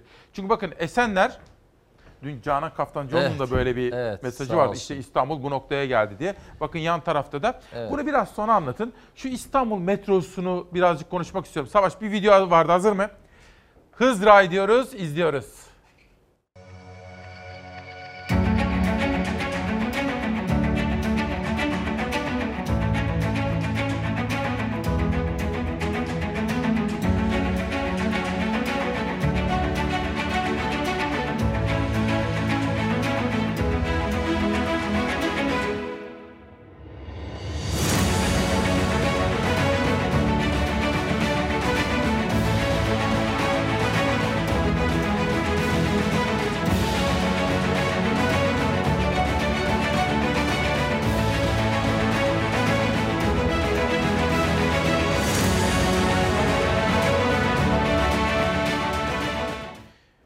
Sayın Başkan, metro. Evet, İstanbul'un en önemli konusu aslında. Metro hatları ile ilgili çok ciddi atılımlar yaptık. Duran hatları hay- hayata geçirdik. yirmi dokuz Ekim'de inşallah Mahmut Bey Mecidiyeköy hattını hep beraber hizmete açıyoruz ki günde dört yüz bin yolcu bekliyoruz o hatta. Yani metrobüsün de yükünü hafifletecek. Eminönü Ali Beyköy hattını yıl sonunda inşallah hizmete açacağız. Ve bütün metro hatlarını, mesela siz ara verdiğiniz dönemde E, Aşiyan, e, Rumeli, e, Hisarı, e, Finiküler hattının e, durmuştu. Orayı harekete geçirdik. Çok hızlı bitireceğiz. Önümüzdeki sene Eylül-Ekim ayına yetiştirmek istiyoruz. Ama İstanbul'un şöyle bir sorunu var. İstanbul boydan boya artık çok uzun bir hatta sahip. Ve İstanbul'daki bütün ulaşım araçlarının belli bir kilometresi var. Mesela lastik tekerlekli araçlarda bu saatte yirmi kilometreye kadar düşebiliyor. Örneğin Marmaray otuz sekiz kilometre. Yani siz bir saatte otuz sekiz kilometrelik bir güzergahı aşabiliyorsunuz. Bunu çözmemiz gerekiyordu ve biz E altı ile E beş arasında yaklaşık altı buçuk milyon nüfusu içine alan bir hatta böyle bir ihtiyaç olduğunu öngördük. Bu e, Hızray aslında bir özel bir kurumun yıllarca emek verdiği ve bizim de seçim öncesi ve seçim sonrası da içine dahil olduğumuz bir çalışmanın özeti. Bu Hızray Halkalı'dan Sabiha Gökçen'e on bir durağı olan, on bir istasyon olan, istasyon sayısının az olması hızı arttırıyor. Yani biz burada araçlarımız bazen yüz seksen kilometreye kadar çıkabilecek ki ortalama hızı seksen kilometre olacak. Yani ortalama hız seksen kilometre demek, biz yani toplam bu mesafe, yani Sabiha Gökçen'den Halkalı'ya elli beş dakikada gidebileceğiz. Aynı zamanda e, birçok metro hattını, dikey metro hattını, kuzey-güney metro hattını e, içine alan e, bir istasyon düzeni var. Mesela e, Halkalı, Kirazlı, Otogar, yani bak İstanbul Otogarı, Ali Beyköy, Mecidiyeköy ki önemli hatlar bunlar. Hı hı. Örneğin buradan yine üçüncü Yeni havalimanına gidebiliyorsunuz. Ha, orada otobüs terminali de var. Tabii tabii terminal var. Finans merkezini içine alıyor. Yani önemli Güzel. bir talep var buradan. Yine İmes, Maltepe, Kartal ve Sabiha Gökçen'e ulaşabiliyor. Bu, bu, aha, yani önemli. bu bu proje İstanbul'un boydan boya çok hızlı bir şekilde erişimini sağlayacak bir proje. Şu an bunun, yani biz bir nevi teaser diyelim evet. adına. Kısa ve spotlarla, tanıtım filmi gibi. Evet. Kısa spotlarla veriyoruz ama çok yakında lansmanını yapacağız. Hedefimiz bu projeyi iki bin yirmi bir'in ilk altı ayında meclisin, çünkü Cumhurbaşkanlığı izinleri de gerekiyor bu projenin, meclisin ve yetkili bir kısım kurulların izinlerini alacak hazır hale getireceğiz. Ve bu projenin şöyle bir kabiliyeti var, çok hızlı bitirilebilecek. Bu ne kadarlık bir proje maliyet? Ee, yaklaşık beş milyar dolarlık bir proje, dört yıllık bir süresi var. Ama bu projenin maliyetini de yap, işlet, devlet modelinin en ahlaklı biçimiyle yapabileceğimiz kapasitesi var. Öyle Amacı mi? şu. Var mı görüşmeleriniz? Evet var, var. Görüşmelerimiz de var. İzinlerini aldığımız takdirde bu kapsamda çok iyi bir kredi e, kabiliyetiyle yapabilecek kapasitemiz de var. Bunun altyapısını görüşmüş durumdayız. Hedefimiz iki bin yirmi birin altıncı ayında biz bu projeyi İstanbullulara hazır hale, başlar hale getirmek istiyoruz. Ne İsmail kadar sürer Bey, yapımı bunu? dört yıl. dört yıl sürecek. dört yıl. Tamam. İsmail Bey, İstanbul'un iki önemli konusu var. Birincisi, her gün hissetmiyoruz ama hepimizi tedirgin ediyor deprem. Evet. İkincisi de tam ulaşım. da söylediğiniz ulaşım. Evet. Yani her gün bizi aslında meşgul eden sorun. Bu bitireceğimiz metro hatları, yani durmuş olan ve bitireceğimiz metro hatları ve bununla beraber çalıştığımız füniküler hatlar, deniz yolları ile ilgili çalıştığımız rehabilitasyonlar. Bakın örneğin deniz taksi, bu bir deniz taksi modelimiz, çalışıyoruz buna. İstanbul'da deniz taksiyi iki bin yirmi birde çok ciddi şekilde harekete geçireceğiz. Taksi meselemiz var. Onu bir göstereyim, var. bir görsünler. Ya çok, da çok, birazcık tutarsanız. Tabii ben tutarım. Ee, şöyle otuz saniye bir tutun. Tabii bir tabii deniz taksi e, önemli bir mesele. Çünkü denizi aktif kullanmak zorundayız. Marmara Denizi ile ilgili çalışmalarımız sonuçlanmak üzere. Füniküler ile denizle raylı sistemi buluşturan çalışmalarımız var. Hem Boğaz aksında var, hem Marmara Denizi e, düzeninde var. Günün sonunda şuna geleceğim. Biz ulaşımı çözmeliyiz ama aynı zamanda deprem konusunu da çözmeliyiz. Yani İstanbul'un hem en büyük tehdidini çözmek zorundayız hem ulaşımını Peki, çözmek şey zorundayız. Peki bir şey soracağım. Burada geçen sene demiştiniz ki taksi meselesi. Evet, evet. Onu bir anlatır mısınız? Son durum Şimdi, nedir kısaca? E, e, çok önemli. Deniz biliyorsunuz sizinle konuştuk yirmi üç evet, Haziran'da evet. ve bunu e, UKOME'nin gündemine getireceğimizi söylemiştik ve getirdik. E, ne yazık ki alt komisyona e, indirildi ve orada şu anda tutuluyor ama bizim getirdiğimiz konu şu: altı bin taksi. Bunun bin tanesinin yedi yüz ellisi yolcusu kalmamış minibüs hatlarına verilecek. Hı hı. iki yüz ellisi de yolcusu kalmamış dolmuş taksi hatlarına verilecek. Kalan beş bin taksi ise yeni taksi ve kiralama modeliyle bunu İstanbul Büyükşehir Belediyesi işletecek. Bakın ne kazandırıyor bize?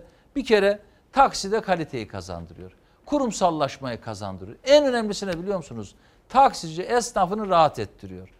Maaş derdi olmayacak, güvenlik yani derdi olmayacak, S G K veya bir takım kendi kişisel sorumlulukları ile ilgili sıkıntısı olmayacak. Bir nevi piyasayı regüle edecek. Yani piyasayı üç beş plaka ağasının elinden alıp aslında İstanbul'un e, regüle ettiği bir hizmet alanına dönüştürecek. Kararlı mısınız? Bunu yapacak mısınız? Kesinlikle. Yapacaksınız. Bu ay bu ayki bu ayki UKOME'ye getirin. Yeterince alt komisyonu da beklemiştir.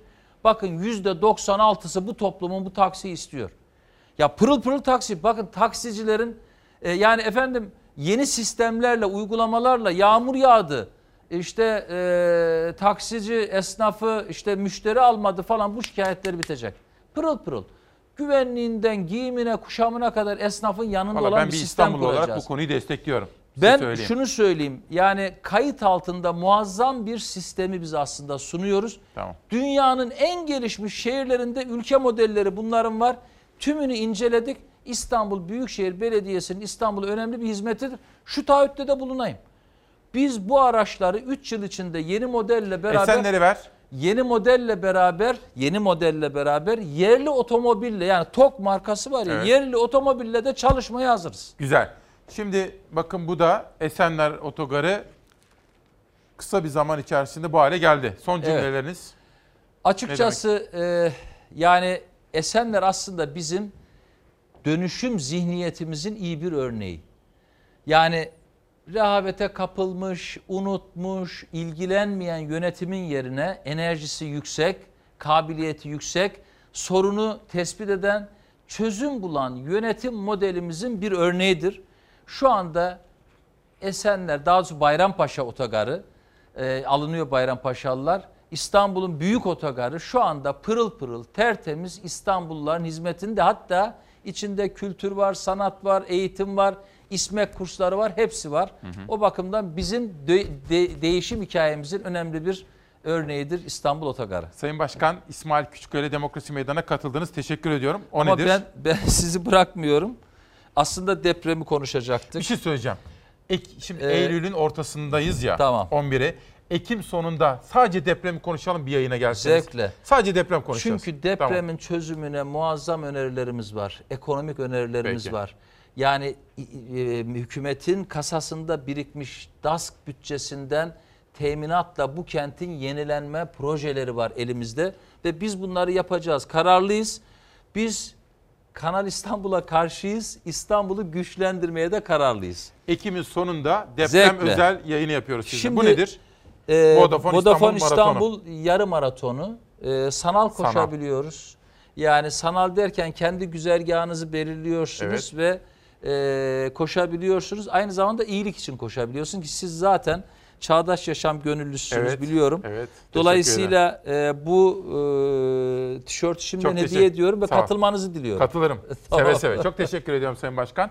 Sevgili Çalar Saat ailesi, pazartesi sabahı görüşene kadar esen kalın, sağlıkla kalın efendim.